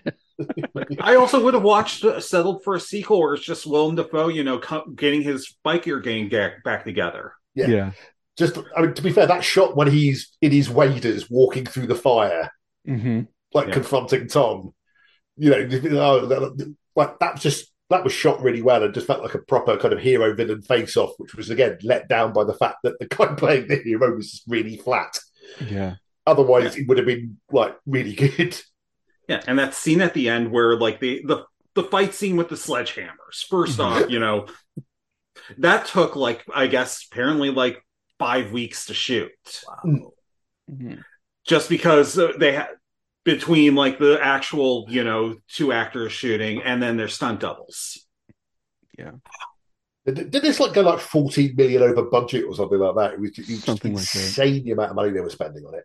And the thing is, like the fight with the hammers is all fine and pleasant, but it doesn't really catch fire until they both kind of drop the hammers, and then it gets properly violent. but before that, it, before that, it's a bit of a Star Trek fight. then, yeah. And then once the hammers go down, like people are diving into each other, punching, there's high kicks and stuff. And it's just like, mm. like, like, you shouldn't have bothered with the hammers. This is going much better without hammers. I know. hammers before are that, he's like- to everything. Before that, he's like sniping motorcycles and blowing them up with a single bullet. yeah, yeah. Some, someone unlocked the explosive ammo cheat. well, because I mean, again, Walter Hill directed this, and this is like right after he had done 48 Hours. So he was like in his phase where the studio was letting him do whatever the fuck he wanted. 'Cause he and the just delivered trailer huge hit. and the trailer itself says from the director of 48 hours. Oh. You know, From the director of 48 Hours comes whatever the hell this is. because he did again. He did both 48 Hours. He did The Warriors. After this, I think he would do Red Heat, the Arnold Schwarzenegger, Jim Belushi buddy cop movie. He's got a definite style, and like he wrote the screenplay for The Getaway, the Steve McQueen movie. Nice. But he's he's got he's got a genre. He's got a a thing he does very very well. Um, this probably should have been a better movie. This definitely should have been a better movie than it was. But it seems like it's just it's just it's got that he's a he, nobody's saying this is the movie where nobody's saying no to him Hmm. for anything, and so it's just it's just too much. Like the stuff that works works really well, but the stuff that doesn't work is because it's too big. Who was it that said this that Dafoe felt like a Batman villain in this? That was me. I said that. That was you. I need a sequel to this set Mhm. 40 years later where he and Uma Thurman's Poison Ivy team up. There's no Batman. There's no Yeah. Batman, no Robin, no Batgirl. I don't even fucking care. I just need them to go do shenanigans in Gotham City together because this is clearly pre Batman Gotham City. This is before Michael Mm-hmm. Keaton comes on the scene Yeah. and does this thing. That's what I need in my life. we can finally get our Willem Dafoe Joker. Yeah. We'll just we'll just we'll just have Willem Dafoe and Uma Thurman camping it up all over Chicago. yeah. I'm open to that. Ladies and gentlemen, whether you like it or not. Ow! Head fake! Don't you know me, Kansas City? I'm the new Berlin Wall. Try and tear me down. How did some slip of a girly boy become the internationally ignored song stylist barely standing before you? Damn, it's, I can't believe you're not a girl. Looks like we got some sugar daddy's in the house. You could give me a cavity, honey. Now you're interested, huh? Inch, not itch. Intrigued. It is clear that I must find my other half. But is it a he or a she? Can two people actually become one? The dark turns and noise of this wicked little town. It took me One day in the late mid 80s, I was in my early late 20s. I never knew that woman before that night, and I never knew she wasn't a woman. I've got a sweet tooth. Songs exploded out of us. We were outgrossing monster trucks in Wichita. When it comes to huge openings, a lot of people think of me. I had tried singing once, and they threw tomatoes. So after the show, I had a nice salad. Ladies and gentlemen. Thank you, both of you. You put a bra in a dryer. How many times do I have to tell you? You don't put a bra in a dryer. It warps. Okay, everybody. I put on some makeup.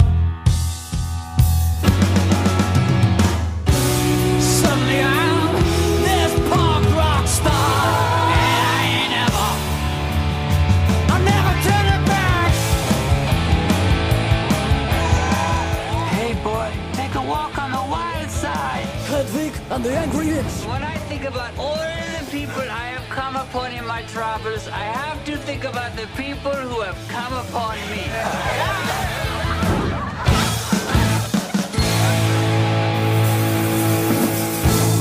All right, and last up, we found ourselves uh, watching Hedwig and the Angry Inch. And uh, before we start, I'm just going to say right now, I'm going to try really hard. I hope, I hope, I hope I don't say anything too egregiously stupid. Um, you know, coming to this as a cisgender person, I mean well. You know, I, I, I mean, I, I'm not, I, I mean nothing but respect for. And if I say anything stupid, I apologize and please call me on it. Um, Wendy, can you tell us what this movie is about, please? Yeah. Um, so Hedwig and the Angry Inch um, came out in 2001. It's a comedy musical, which is based off of an off-Broadway show that opened in uh, 1998, which was itself based on an act developed at a drag show um, that ran consistently um, starting in 1994. And 13 years after this film was out, Hedwig would premiere on Broadway in 2014.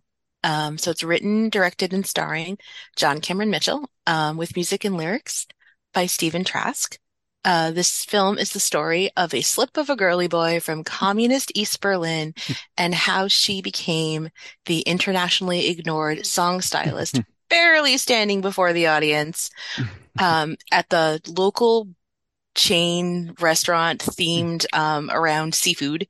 Um, playing in the, the, their dumpiest uh, locations all across the country as as they follow the tour of the hot new glam rocker Tommy Gnosis. Um, Hedwig was raised in East Berlin, was expelled from university, and um, a young Hedwig, then known as Hansel, um, met Luther, an American GI, um, while sunbathing one day. Luther offered to marry Hansel and take him to the US, but in order to be free of communist uh, East Germany, uh, Hansel was going to have to leave a piece of himself behind. um, in his new life, um, as Hedwig in Junction, Junction City, Kansas, Hedwig finds herself um, abandoned, destitute, um, and falling in love with the son of the army officer for whom she babysits. Hedwig and Tommy um, find each other, fall deeply in love, and kind of create a creative firestorm of music. Um, and everything is going beautifully until one day Tommy crosses a line he has not crossed before and wants to have a relationship with the front of Hedwig. Um, and he is, he runs away terrified of what is Hedwig's angry inch. Um, the film is sometimes laugh out loud funny. Sometimes it's absolutely devastatingly heartbreaking. Um, but it's, it's a beautiful film. It's the story of Hansel's journey to Hedwig, looking for their other half and finally learning how to heal and love themselves. All right. Thank you very much, Wendy. Um, was this anybody's first time seeing this? Uh, yes. Okay. Uh, were you familiar with the story or the show at all before? I I was vaguely aware of it. I'd Okay. I'd, I'd seen I'd, I'd heard little bits and bobs of it, but I actually sort of sat down and watched the whole thing. Okay, cool. How about yourself, Mike? I not really. No, I just I knew it by name, and that's pretty much it. Okay, And it was a musical, and that was Right. it. Okay. Mm-hmm. Uh, so Wendy, I know that this was one that you kind of brought to the table initially. Um, why why is that? Like, what was it?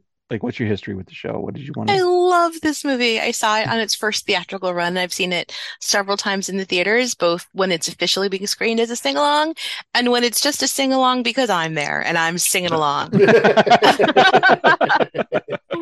I absolutely love it. Um, it's again like it's beautiful, it's sad, it's kind of thought provoking for the kind of film that it is.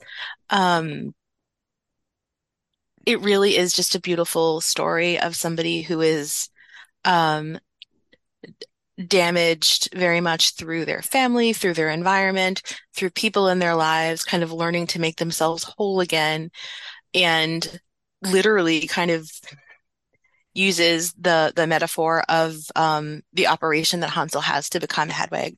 Um, Wendy, and again, just because I don't think you actually talked about it, or, or like when you were doing your thing, what what is that operation? Can you, just for the sake of people that aren't So- familiar with the show? Hansel desperately wants to be free and doesn't see how that can happen growing up in communist East Berlin.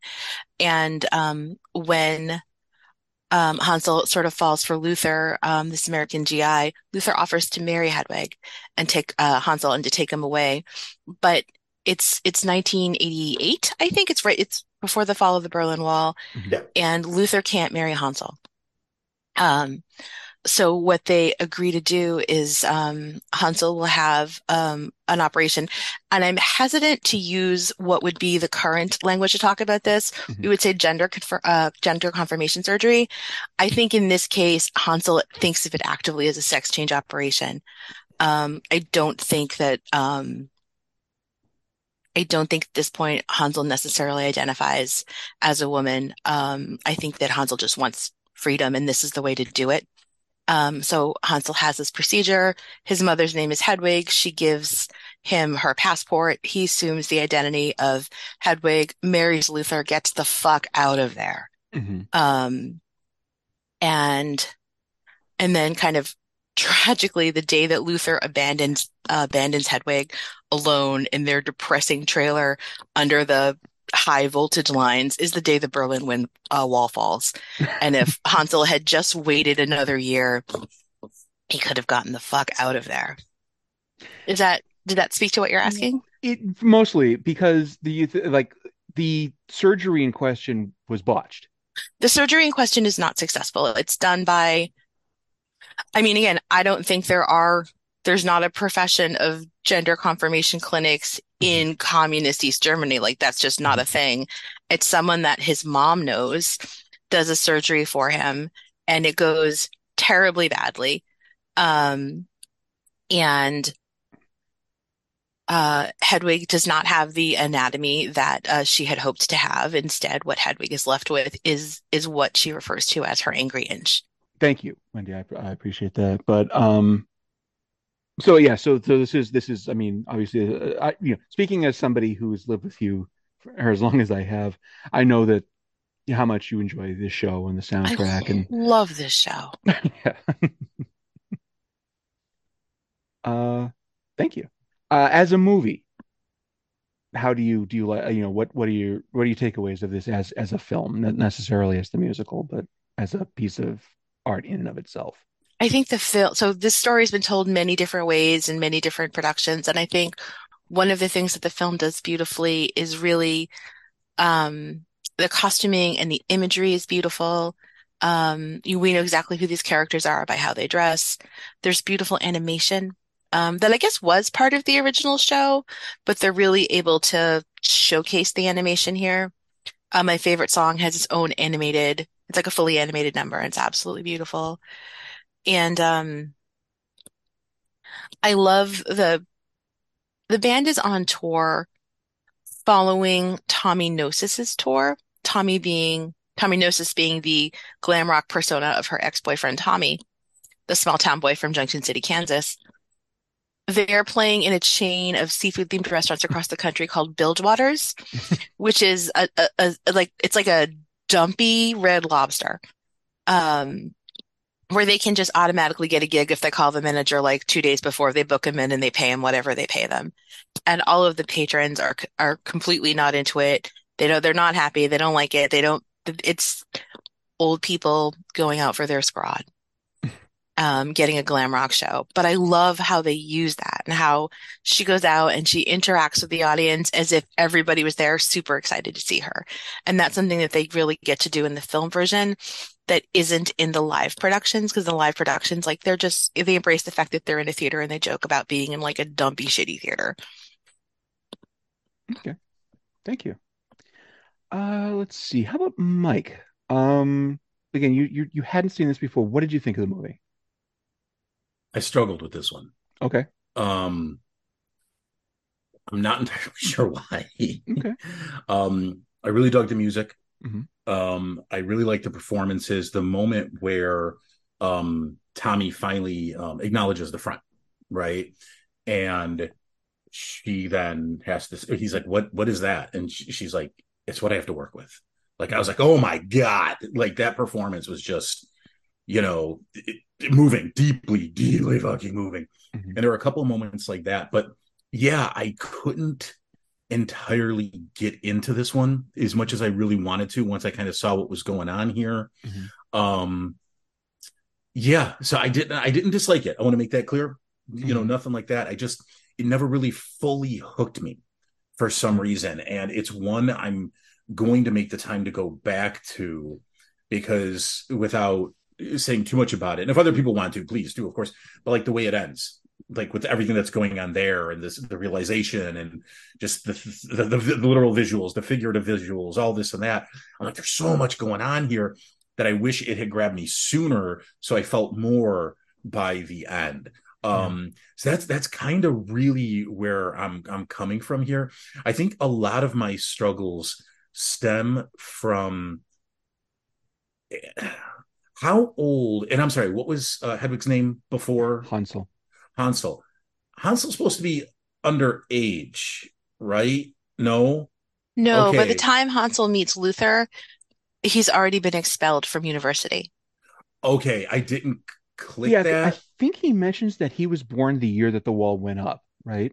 Okay. I okay think was 61. okay I think the wall goes up when on Hansel is very small. Okay. Okay, so I I was getting because I didn't understand that because when they meet, there's like this whole thing with like candy and stuff, right? Mhm. I thought there was some grooming going on. I'm like, I don't know, and then I didn't understand. I didn't know what the ages were supposed to be when Hedwig was babysitting the person that would become Tommy or was Tommy. I didn't know what was going on there with ages, so I was getting a little. I was picking up on things that maybe weren't there, and that was making me uncomfortable. I think Hedwig is probably 10 years older than Tommy, and Tommy is meant to be a teenager. That's what I thought. If I what I was, I thought I was right about um Hansel and uh Sergeant Robinson. I was wrong there. But when it comes to Tommy and Hedwig, I was like, uh oh. And so Hedwig is already problematic in a lot of different ways, like the way she's abusive and toxic and treats her bandmates, you know, and and whatnot. But like that piece made me go, I don't know about this, you know. So I think that's that's kind of where I was getting unsettled and maybe just couldn't fully get in as much as I was like, there's a lot going on here and I really want to, you know. So, you know. Okay. Uh, thank you, Mike. And if, if we come back to it and you're you have more, you can Yeah. definitely explore that. Um, Will, how about yourself? You have seen this before? Yeah, I did see it before. Um, not as not as early as you would think because you know it's this kind of film, and by a general like as what I love of you know queer um musicals and everything. My main actually, so one of the things I find hilarious about this film is there's a short bit where after you know Hedwig has you know become big, where um she's on the Rosie O'Donnell show. And that's actually taken from actual footage of when it was off Broadway.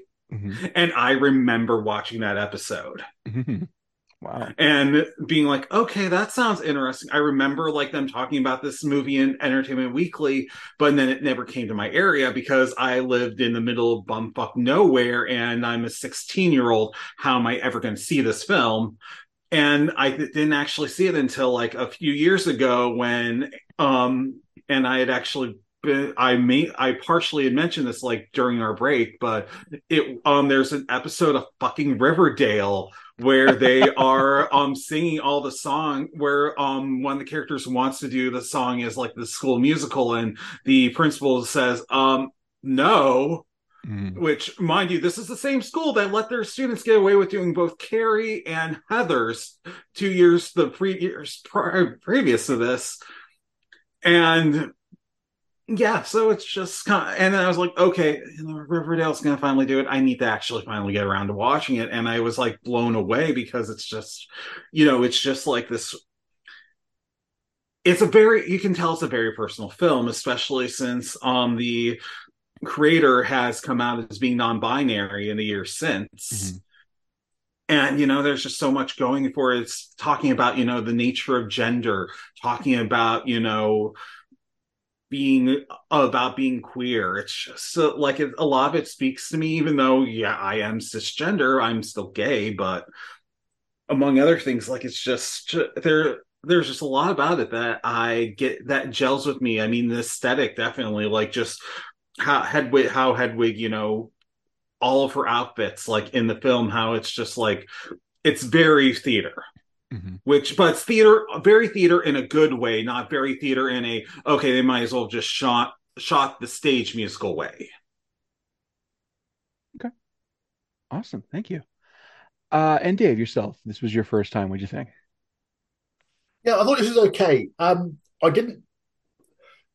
I'm not always great on picking up on subtext, especially for kind of deeply personal pieces of art, which I can absolutely acknowledge and see that this was. I'm watching this with Gillian, who's been wanting to watch this in forever, so this was like a great excuse for her to mm-hmm.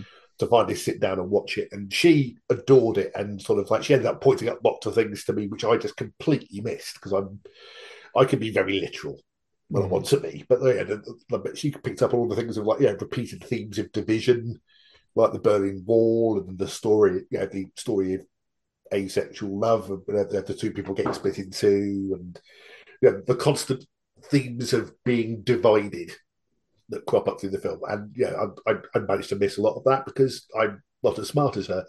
But um, so I yeah, I, I, I mean, obviously the, the performances are all fantastic. I, I really enjoyed the songs.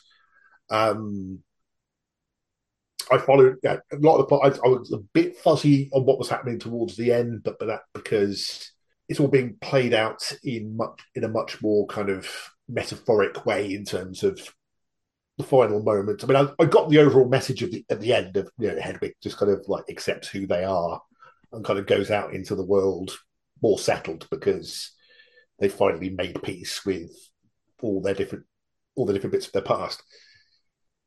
But yeah, I, I, I kind of like. I wish I'd.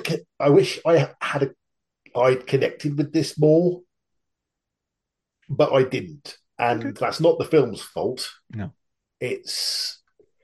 I mean, I've- I've- again, as somebody who's never gone through those kind of questions of identity, it's always going to be something that kind of maybe doesn't land with me as well as it would do with other people or yeah the, the people who kind of pick oh, excuse me, who, who pick up on those cues better than I do. Yeah. So I uh, I, I I did enjoy it, but I I I, I ended up missing bits of it, which I ended up having to have kind of explained to me by by someone who who got it more than I did. Yeah. Yeah, I think that's that's extremely fair. Um, I I know that I've also I've struggled a little bit with this movie in the past because partly because of what you're saying uh, yourself, Dave. It's like, you know, these are struggles that I myself have not experienced and don't know what they feel like. And I also sometimes have a little bit of an issue with or, or perceive an issue where this is a movie that at, as we record this is 22 years old and thinking has evolved on a lot of the issues that this movie presents. Um, for a long time, I was very uncomfortable with the idea that Hansel becomes Hedwig. Hedwig is deeply broken. I mean, that's like from the very beginning. Hansel has had a horrible life. you know, it's not just living in communist East Berlin. You know, everything that could possibly have gone wrong for Hansel has gone wrong for Hansel. Becomes Hedwig, is feeling themselves, and the symbol at the end of the movie is that Hedwig takes off her wig and becomes Hansel again. And I always had a deep problem with that. Not understanding until fairly recently, and I, and this is like word of God from John Cameron Mitchell, like has come on said, Hedwig is not a trans woman. Hedwig is queer. Hedwig is genderqueer, but Hedwig does not identify as a trans woman because Hedwig has not had gender confirmation surgery because Hedwig was not again I, I'm not going to pretend that I get all of it because I don't struggle with those same issues. I I I don't feel those same feelings. But I was looking at it from a perspective that was not there. And so I understand I, I feel like I feel a little bit better about that ending than I do than I did even a couple of weeks ago. Well, I think, you know, you know, we've talked about this and I've thought about this a lot. And um, you know, I think when Hansel has the surgery, it assumes the Hedwig identity. It never felt to me like Hedwig was who Hansel was. Hedwig was a tool to get Hansel out of where they where they were. And that was ultimately what Hansel wanted more than anything. Yeah. Hansel didn't want to be Hedwig. Hansel didn't want to have, you know, take on this new identity. Hansel just wanted freedom. Um, and maybe didn't even fully understand what that meant. Um, and I think it's it's clearer to see um, in the film if you think about Hedwig versus uh, her husband Yitzhak. Yitzhak, um, there's a there's a scene that's not that's deleted from the film that you if you have the DVD, it's like in the bonus features, and it's the story of them meeting. And um, when they meet, they're both at a drag show in a competition, and um, Yitzhak's um, drag persona is Crystal, but Crystal is a lot more Crystal than knocked. Crystal, yeah. Yitzhak is not, Crystal is not Yitzhak's drag persona. Crystal is who Yitzhak is. And through the whole film, Yitzhak is pulling away, um, because is not allowed to be who he really is. Um, no one can be prettier than Hedwig. Hedwig has to be the center of attention. Um, Yitzhak is extraordinarily talented musician and singer. And so, um, is kept around, but absolutely has to perform masculinity, but that's not who they are on the inside. And Yitzhak's story is their story of becoming Crystal, being allowed to be Crystal, breaking free of Hedwig and adopting their persona. And it's a little without that backstory scene, it's a little ham-handed because they, it seems like they just kind of become obsessed with getting away and taking a part in Rent. Um, but it's more than that. Like, and that's, I think that kind of is the difference between those two characters and how you can kind of see that. I think Hedwig is ever really Hedwig on the inside. I think Hedwig is always Hansel, um, and just needs to heal from the trauma of their life, like their their birth as Hansel, their birth as Hedwig, their whole life in the U.S. They need to heal from that. Um, whereas as Yitzhak desperately needs to be Crystal, and I think you can you can see that um, if you have just like that little nugget of information that unfortunately the film took out that helps reframe it all. I don't understand why they cut that scene because it's so important to who Crystal is. Throughout the four, like you know, I mean, we get several, we get a couple of scenes where Yitzhak desperately wants to put on the wig, desperately just wants to sit in the room, wear the wig, and just quietly feel right, feel correct, right, and never really get. I mean, puts it on a couple times, but never really gets a moment to feel like who they are on the inside. Mm-hmm. But having lost that scene not only takes away from Crystal's story, but also honestly takes away from Hedwig's. Like Hedwig is, and this is kind of getting into to some of, of, of what I feel about the movie itself. Another thing that I've always had a little bit of trouble with with the movie is that Hedwig is an extremely well-rounded and well-realized character, but it's just a terrible person, and it's just oh yeah incredibly difficult to watch Hedwig be Hedwig. Just just watching them interact with Yitzhak and Andrea Martin's character, whose name I can't remember off the top of my head. Phyllis Stein. Phyllis Stein. That's right. I absolutely love that name. that is fantastic. You know that this that this show was uh kind of hammered out in drag clubs. You know? But um, it's very very hard. Such a uh, understandable but deeply unlikable protagonist.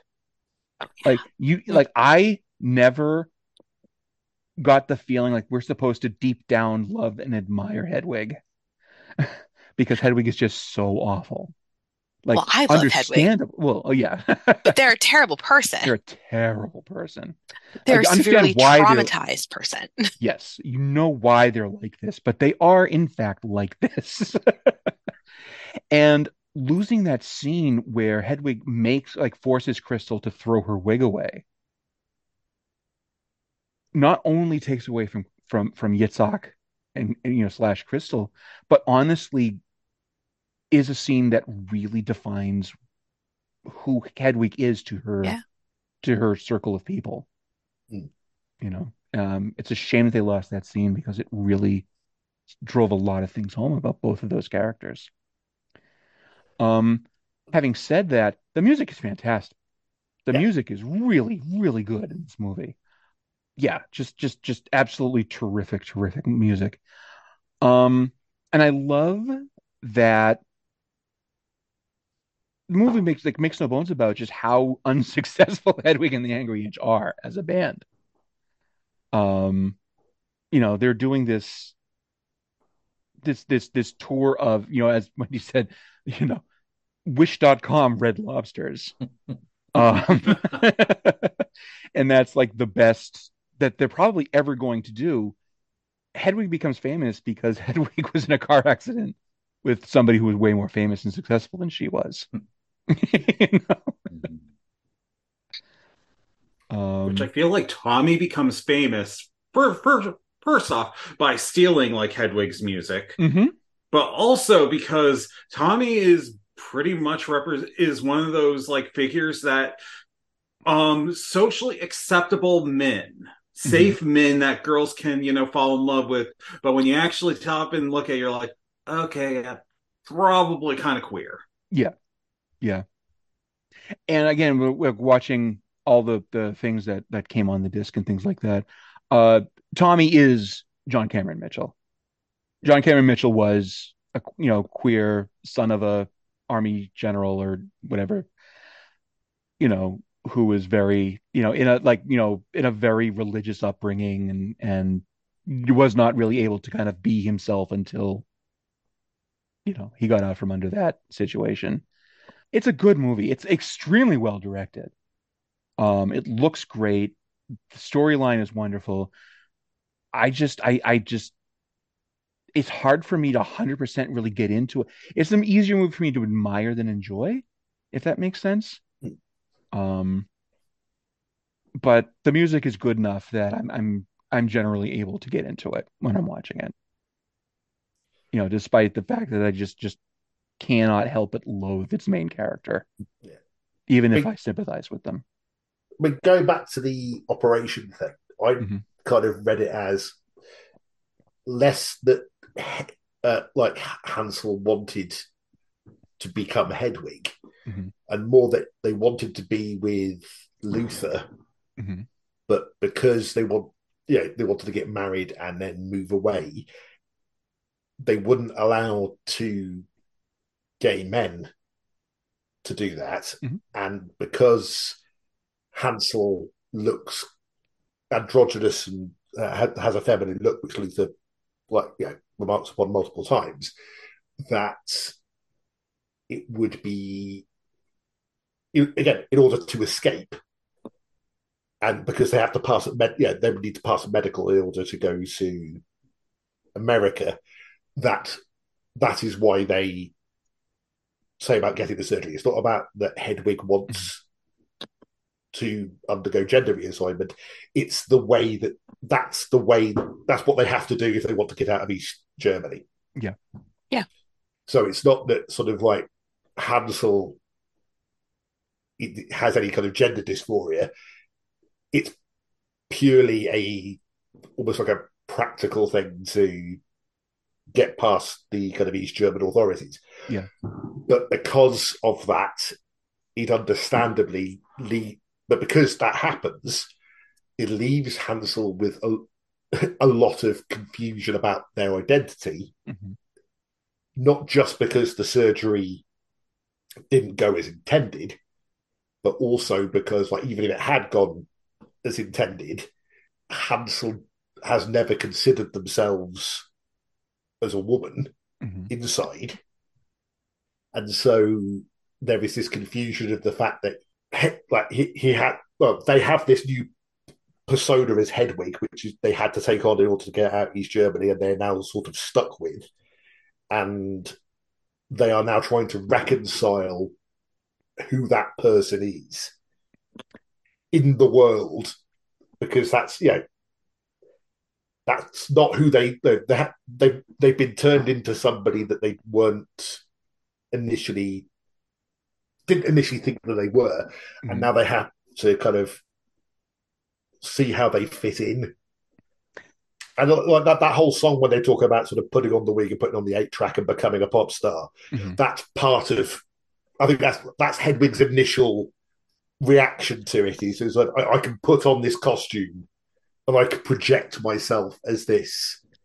like Hedwig becomes Hedwig once she discovers the big wigs and the crazy makeup and the Yeah. that is when Hedwig that she's Hedwig at that point. She's not Hansel anymore. At that point she becomes Hedwig and that is what kind of allows her to kind of heal from a lifetime of dysfunction and just horribleness. But also, you know, I was thinking about what you had said earlier, Danny, about um, Crystal sitting in the room and desperately wanting to put on the rig to, the wig to feel the way that she wants to feel, to feel herself. As Hedwig is going, th- and, and I've literally just thought of this, and I love that wig in the box song, and I've always thought of it as like trying on different styles and different personas. But it's always taking the wig off and turning back into myself Mm. is kind of the refrain in that song, because ultimately that's not really who they are. but at the same time, it always will be a part of who they are because that's what she needs. She needs that, right? I, I think she needs it at that time because she needs Yes. to figure out how to survive, Right. right? Right. Um, and she survives doing like babysitting and odd jobs, mostly those called blow. Mhm. Um, because she's desperately, uh, and these these are all lines from the movie. Um, she's she's just desperately poor, having been abandoned by Luther in the middle of nowhere with no means to support herself. Yeah. And think about the thing is, if you even take like five minutes to think about it, Luther. I mean, first off, Luther is like the the real villain of the entire film Mhm. because when you take five minutes to think about it, you're like, wait, okay, so Luther is saying they're going to do like you know a strip search on. Ho- If if I took you ho- home as you are, you they wouldn't let you through, and it's like, but when you stop to think about it, it's like, okay, if they're going to do a cavity search, first off, they would notice the fact that Mhm. they didn't do, there was no top surgery for starters. Yeah.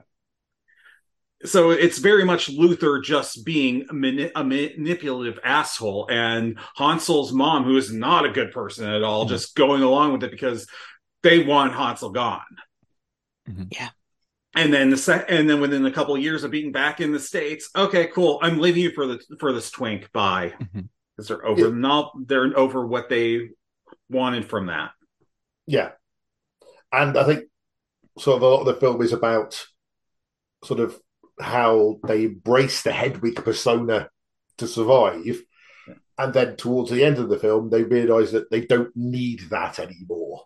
And that they can like you know, this this new person who is kind of kind of not Hansel and not Hedwig either, Mhm. but this kind of new person who is kind of like a combination of both, kind of walks out into the world.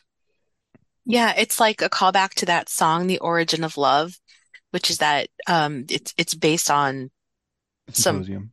uh yeah, yeah, yeah. It's a Um but it's about, you know, how like these ideal beings have, you know, were were were once two together and then we're split into two separate and that end of the movie is about becoming whole again, like reconciling their two halves. And I feel like throughout most of the film, um, Hedwig is looking for the other half of themselves through other people, but what they really need to do is find it within themselves. Mhm. And in so And that's doing, the real beautiful part. Yeah, it is. And, you know, in so doing, you know, Hedwig removes her drag, for lack of a better word, and gives her wig to Crystal, allowing Crystal to flourish. And I love that scene of her crowd surfing. It's beautiful. It is. That's that's a wonderful scene. Um, yeah, it's it's. I mean, it's a lot, and I and I I don't want to. I'm terrified of saying something inconsiderate or incorrect because I don't like. I don't know, like exactly what what the word I'm looking for is, you know. But I think you understand what I'm saying. I hope I do. I hope you do. Yeah, like Hedwig has a fundamental immaturity, which I think, Mike, to your point, actually goes, you know, to explaining a lot of the things that you found so icky mm-hmm. about mm-hmm.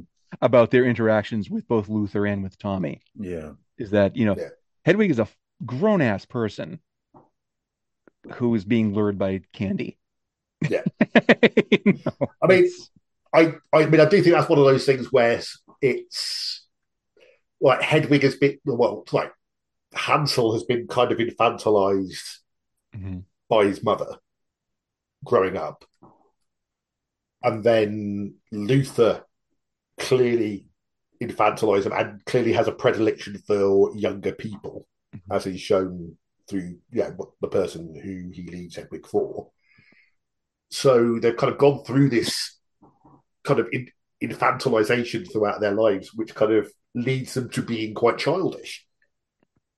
And it's again, it's sort of like it's their behavior isn't necessarily correct, but you see it like the film completely explains why they are the way they are. It's not telling, it's not saying this is fine, but it's saying that the re- the reason Hedwig is like this is because look at all these things, people who've done this to them on the way. So of course they're like this. This is some heavy shit for a podcast that like talks about shit blowing up a lot. Um, I mean, I'll be perfectly honest. Like B movies, like you are able to explore themes that in a wide, more widely released film you could never get away with. Mhm. Like uh, the big screen version of Hedwig would have been Hedwig would have been played by I don't know Eddie Redmayne. I wouldn't even say Eddie Redmayne. Hedwig would have been played by Gwyneth Paltrow. Mhm. Oh, yeah. Looking at the year this came out. Yeah. If they had made a big screen version of this made by a major studio instead of just a film that was distributed by um New Lines um indie like label. Yeah. But yeah, no, I'll I'll stop talking now because honestly, sort of two straight cisgendered men talking about this at length is probably not the greatest analysis of this. No, I, I I get that. Um, but like to your point, Will, it is true that like you know Roger Corman can make a dozen Beast from Five Thousand Fathoms and slip a you know and you know Intruder in there, right? Yeah. Because you know he's make he's making his money with with you know nurse movies and shit like that, but he can also kind of get a social commentary movie under the radar because it's Roger Corman, ha ha ha, right? and that's kind of that's the beauty of of of this this whole slice of Hollywood history, I think. And what makes it even more hilarious is that new this was basically new new line at this point had been bought by Warner Brothers mm-hmm. and they had and this was this was pretty much their last chance of being just you know being able to say we are an independent film studio. We don't make anything too big and notable outside of blade a couple of years ago. Mm-hmm. But oh wait what happens later this year? Lord of the rings. Yeah. yeah. And from that point on like their chance to put out a hedwig just kind of fades away. Yeah, the the all the the indie or small budget studios have been gobbled up by the majors and they're kind of having their Miramax moment at this point. But I also think it's relevant that this wasn't, you know, written to be a film for New Line, right? Like this was developed, you know, in the early 90s. You know, we've seen some footage from like the original, uh, like the actual original night. There's, there's some recordings and, um, some of the lines, like word for word are in the film. You know, some of the lines from 1994 are in the 2001 film. And in that 10 years, I think things had evolved. And then, eh, you know, since 2001, thing, things have evolved and we think about these things differently. In 2001, this was a fun, shiny, sparkly sing-along movie about this really fascinating character. And now I think if you want to con consume this, you really have to think about these issues around around gender and trauma and relationships and, and being a good person and healing. There was a revival on Broadway a few years ago, if, if memory serves me correctly.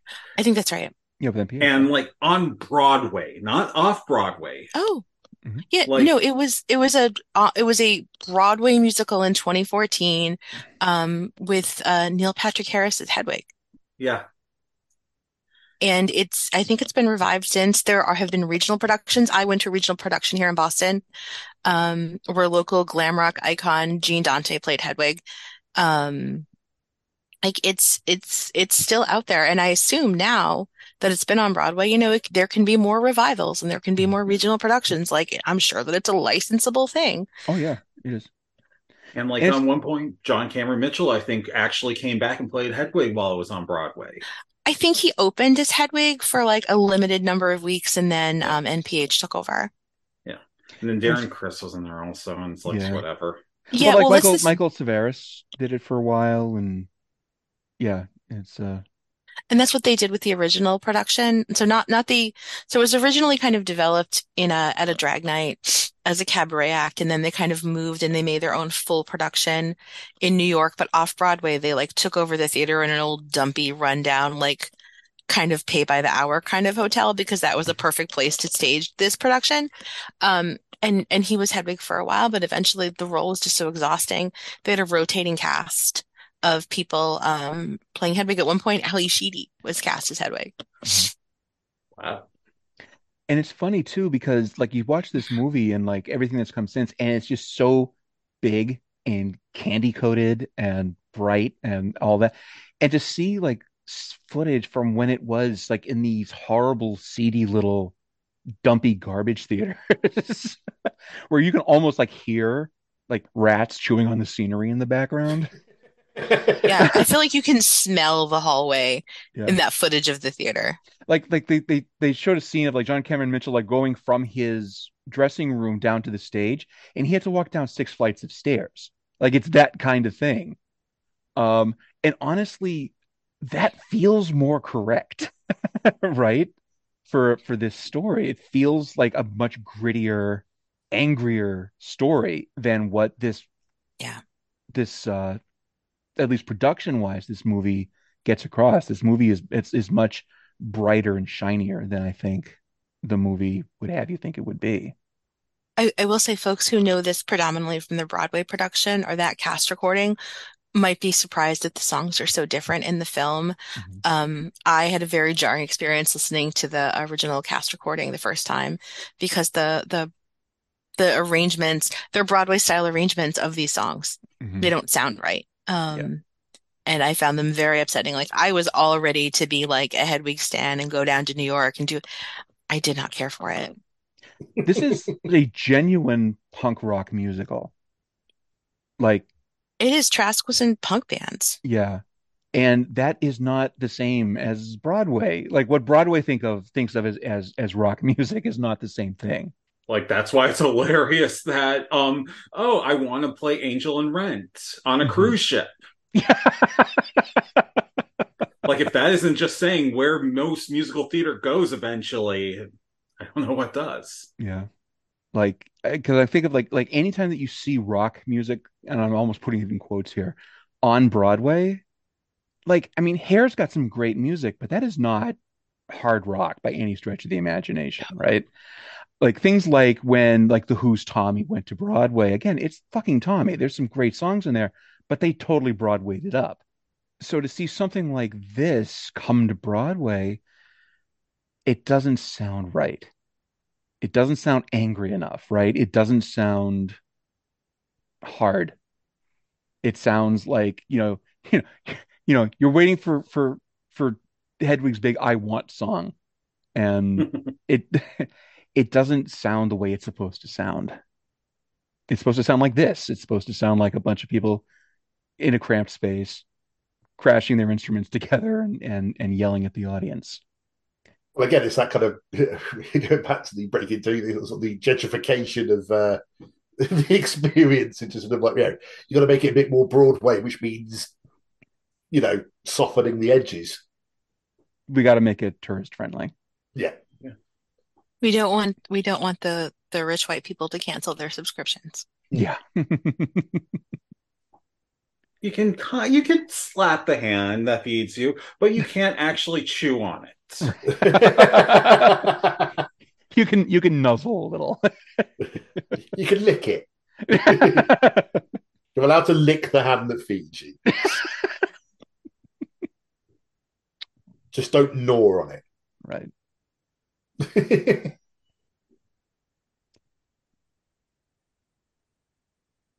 And Mike, I don't want to put you on the spot, but I know you've been kind of quiet uh, for this. Do you is there do you have any perspective on anything that we're talking about? I know that, as you said, you were a little like not sure about what was rubbing you wrong. Yeah, no, this I mean I really don't mean to be quiet throughout Mm-hmm. this one. Um but yeah, it's something I really do need to sort of rewatch and explore and what um Wendy what you had said about the deleted scene Mhm. um is really going to help me re-examine this one and the, the the relationship there and kind of where they were coming from, you know. So yeah, yeah, but I definitely will say the the moment where uh Yitzhak, right? Mhm. Like the first time that they're trying to they're looking at that wig. And I was like, oh, just try it on. Just put it on. just put it on and look in the mirror and smile. You know, well, Yeah. n- you know, I shouldn't say smile, but you know, just feel it. You know, like Yeah. that was like Hedwig, Hedwig being like, it's what I got to work with. It was one of those moments where it's like it was really, really resonated. You know, and really powerful. You Mhm. know, so yeah. Is it Danny? Is it implied? I got the impression that in that cutscene where they're in the the drag competition together, Hedwig doesn't win. Uh, Crystal wins. I believe that's right. I think you're right Chris- in that they don't actually say it, but I think that that the impression is that Crystal is Crystal is the brighter star. Mhm. Crystal is be- and Crystal is absolutely gorgeous, beautiful voice. Mhm. Um, wins wins the night, but is a super fan of Hedwig, most likely because of Hedwig is just completely into this, um, and and and follows, um, literally kind of kind of the way that when Luther left Hedwig in in the trailer, the boy he's running off with is like running after him, carrying his suitcases. Crystal is, or I guess at that point, it's she's become Yitzhak again, is running after Hedwig, carrying her bags. and she actually introduces herself as Yitzhak. Perhaps I don't recall, I but I would believe that. that's yeah. I think that she just I doesn't have the it. she doesn't have the confidence to be who she is. Mhm. And that's what I think attracts her to, to Hedwig, that Hedwig has the Mhm. confidence to be who they are, Mhm. or is presenting that they have confidence to be this identity, whether or not other complex things that we've already talked about are true or not. Oh, well, thank you very much, everybody. And that actually that wraps up this season. Um, this was this was an interesting an interesting voyage, and I'm and I'm glad that we went on it. Um, just to kind of put everybody on the spot, because I did not say, "Hey, here's a thing that I wanted to do," but I did do it for the last time, so uh, I take it all back. Um, so this season, this season was kind of a long one. Um, probably too long, and I, you know, you know, this is how we learn. But um, so this season we watched a lot of fucking movies. Here we go. A Hard Day's Night, Head, Forbidden Zone, Aliens, Clowns, and Geeks, Action USA, Righting Wrongs, Nightmare on Elm Street 2, Slumber Party Massacre 2, Trancers, Puppet Master, Beach Blanket Bingo, Beach Girls and the Monster, Sharkansas Women's Prison Massacre, The Wicker Man, Midsommar, Fantastic Four, Tank Girl, Christmas Prince, The Royal Wedding, Repo the Genetic Opera, Tommy, Dead Heat, Deep Rising, No Holds Barred, Fighting with My Family, Josie and the Pussycats, This is Spinal Tap, The Hobbit, Heavy Metal, This Island Earth, The Last Starfighter, The WNUF Halloween special, Ghost Watch, and as we record here, Cats. Does anybody like does anybody like have any strong memories or reactions to, oh, I'm so glad we watched that. That's something I discovered here. That's something I never ever, as long as I live, want to have darken my doorstep again. like does anybody like like have any reactions to anything that that we that we did this year that Oh, uh, Josie the Pussycats. Yeah. Really enjoyed Josie. Unexpectedly, really enjoyed Josie and the Pussycats. That, that was a nice surprise. Mhm. And yeah, I will be going back to it at some point. Mhm. That was just just and the uh, WXJN Halloween special. As well. the NUF, yeah. And, you know, whatever. Whatever some, fuck. Some, some letters. yeah, having having known that Ghost, you know, about Ghostwatch for a long time, to like, kind of discovering there was there was like a, a US equivalent Mhm. that does the same thing but very differently was was, was a great surprise, and yeah, that may well end up in my kind of Halloween rotation on a regular basis. Oh, nice. Very cool. Yeah, there are a handful of films that, you know, there are ones that were on my bucket list of, hey, I need to watch this eventually. That um Forbidden Zone and Heavy Metal are the two big ones that come to mind. And, you know, they're both like films that I always meant to watch. And I'm glad that I had a reason to. I'm glad I had people to talk to about them instead of just, okay, I'm going to watch these films and then I might, and then I'll probably never talk to anyone about them and I'll doubt I can't talk out my feelings. Yeah. I mean, there are, you know, some films in here that I wish I could take back, like um, literally exact same episodes for Forbidden Zone, the aliens, aliens, clowns, and geeks, where it's like, I don't know what you were trying to do here, but okay, sure. I mean, I think one of the things that helped with this season was the fact that Dan, you were um trying that you were picking like the second film, the B feature in every single one, which got you know some things that I would if picking Repo, I probably wouldn't have thought to match it with um match it with Tommy, for example. Thank you. Yeah. Okay.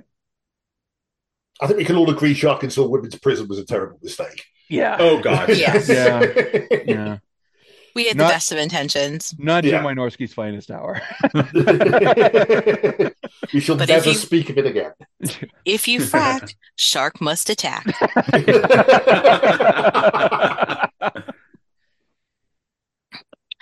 I mean, I really love, I mean, not surprisingly, I really loved some of the films that I picked, but I was really excited to get to talk with people about The Wicker Man and Midsommar and also have that that recording as an excuse to talk about it more with my friend group. And because I just I just love those movies so much. Um I would probably never have watched Fighting with my family and I really enjoyed that. I thought that was a great a great little movie. It was really nice to see um Florence uh Pugh um in that role, but I just I, I enjoyed that movie. I I never would have watched that on my own. So what you're saying is it was worth going through No Holds Barred. I'm not saying that. don't, don't try and claim this is a victory, Sims.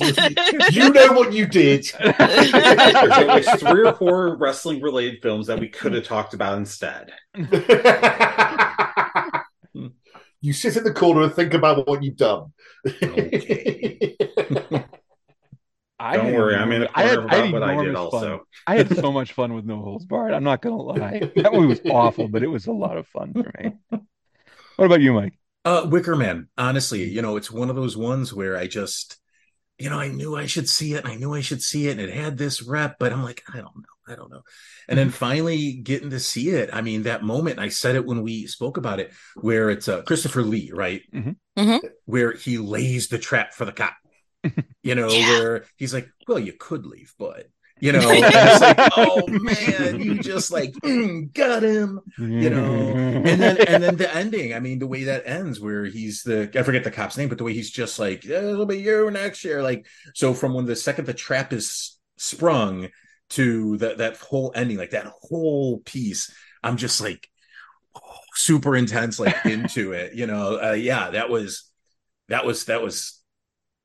I was so glad to finally get to use this as an excuse to finally see that movie. You know, and uh, the one we paired that with scarred me for life. So uh, Mhm. yeah, yeah. But I will forever live. And I know I'm going to butcher the line here, but the line will always stick with me. It's a bear.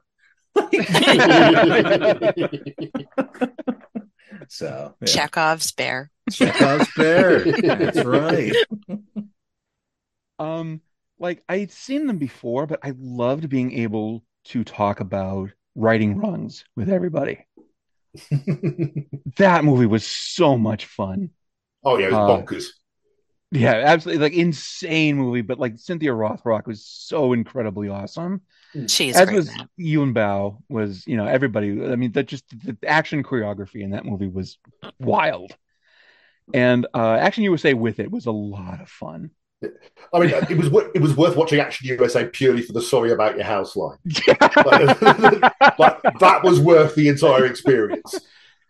You know just so many just insane stunts. That was that was so great.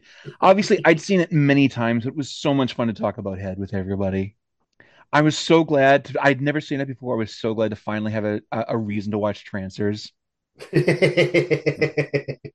That was that was really really fun.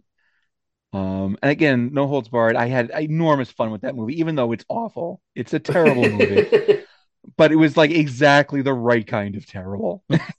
You know, so. And just to have again just to, to, to discover that you know it's the kind of show where you can just watch beach blanket bingo for no reason. I love Beach Blanket Bingo so much. you know it's summer let's just watch some some 40 year old teenagers dance on the beach Yeah, like to the point where last night I watched um from Justin and Kelly and I recognized this is literally just a this is literally just a beach movie for now with without the charisma of those same of the leads. Yeah. Yeah.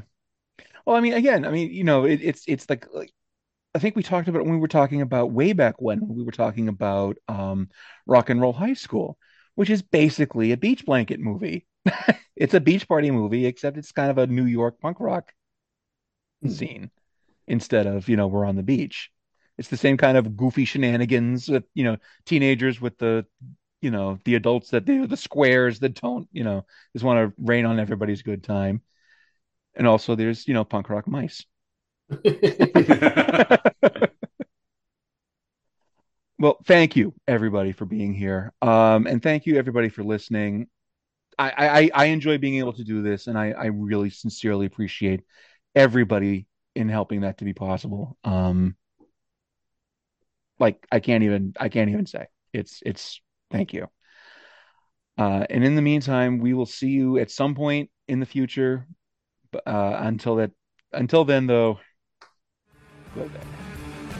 Channel 37's Midnight Movie Show was presented by Wendy Abramo, Will Ackerman, Dave Proberg, Michael Sims, and DJ Toland.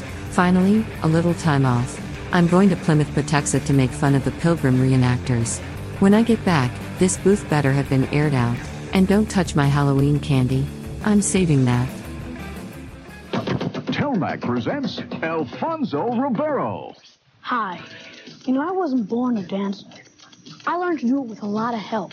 And with my help, you can learn too. Moves like the moonwalk or the king tut.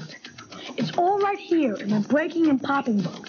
Almost a hundred pages that simply and clearly take you through the moves. In a few minutes, you could be doing backspins that will flip out your friends, or eye popping moves like the centipede. My step-by-step guide starts with the basics, but takes you all the way to tough moves like the windmill.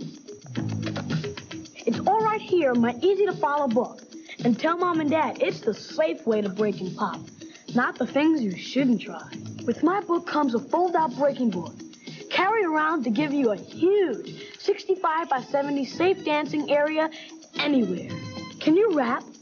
Well, there's even a full rap sheet included. Plus, this instruction poster to hang on the wall with even more breaking and popping moves. Yep, you get my book.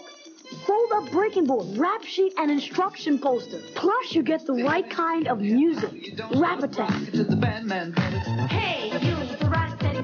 If you like volume one, volume two is radical.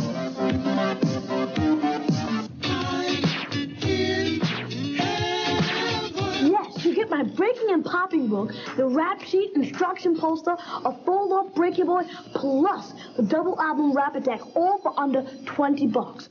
Alfonso's right, only $19.99. Due to incredible demand, COD orders are impossible. For credit card orders, call 1-800-453-8500 or send $19.99 plus $3 shipping and handling to Breakin' and Poppin', 443 West 50th Street, New York. Alfonso's offer is great for all ages. Have your mom or dad order one now.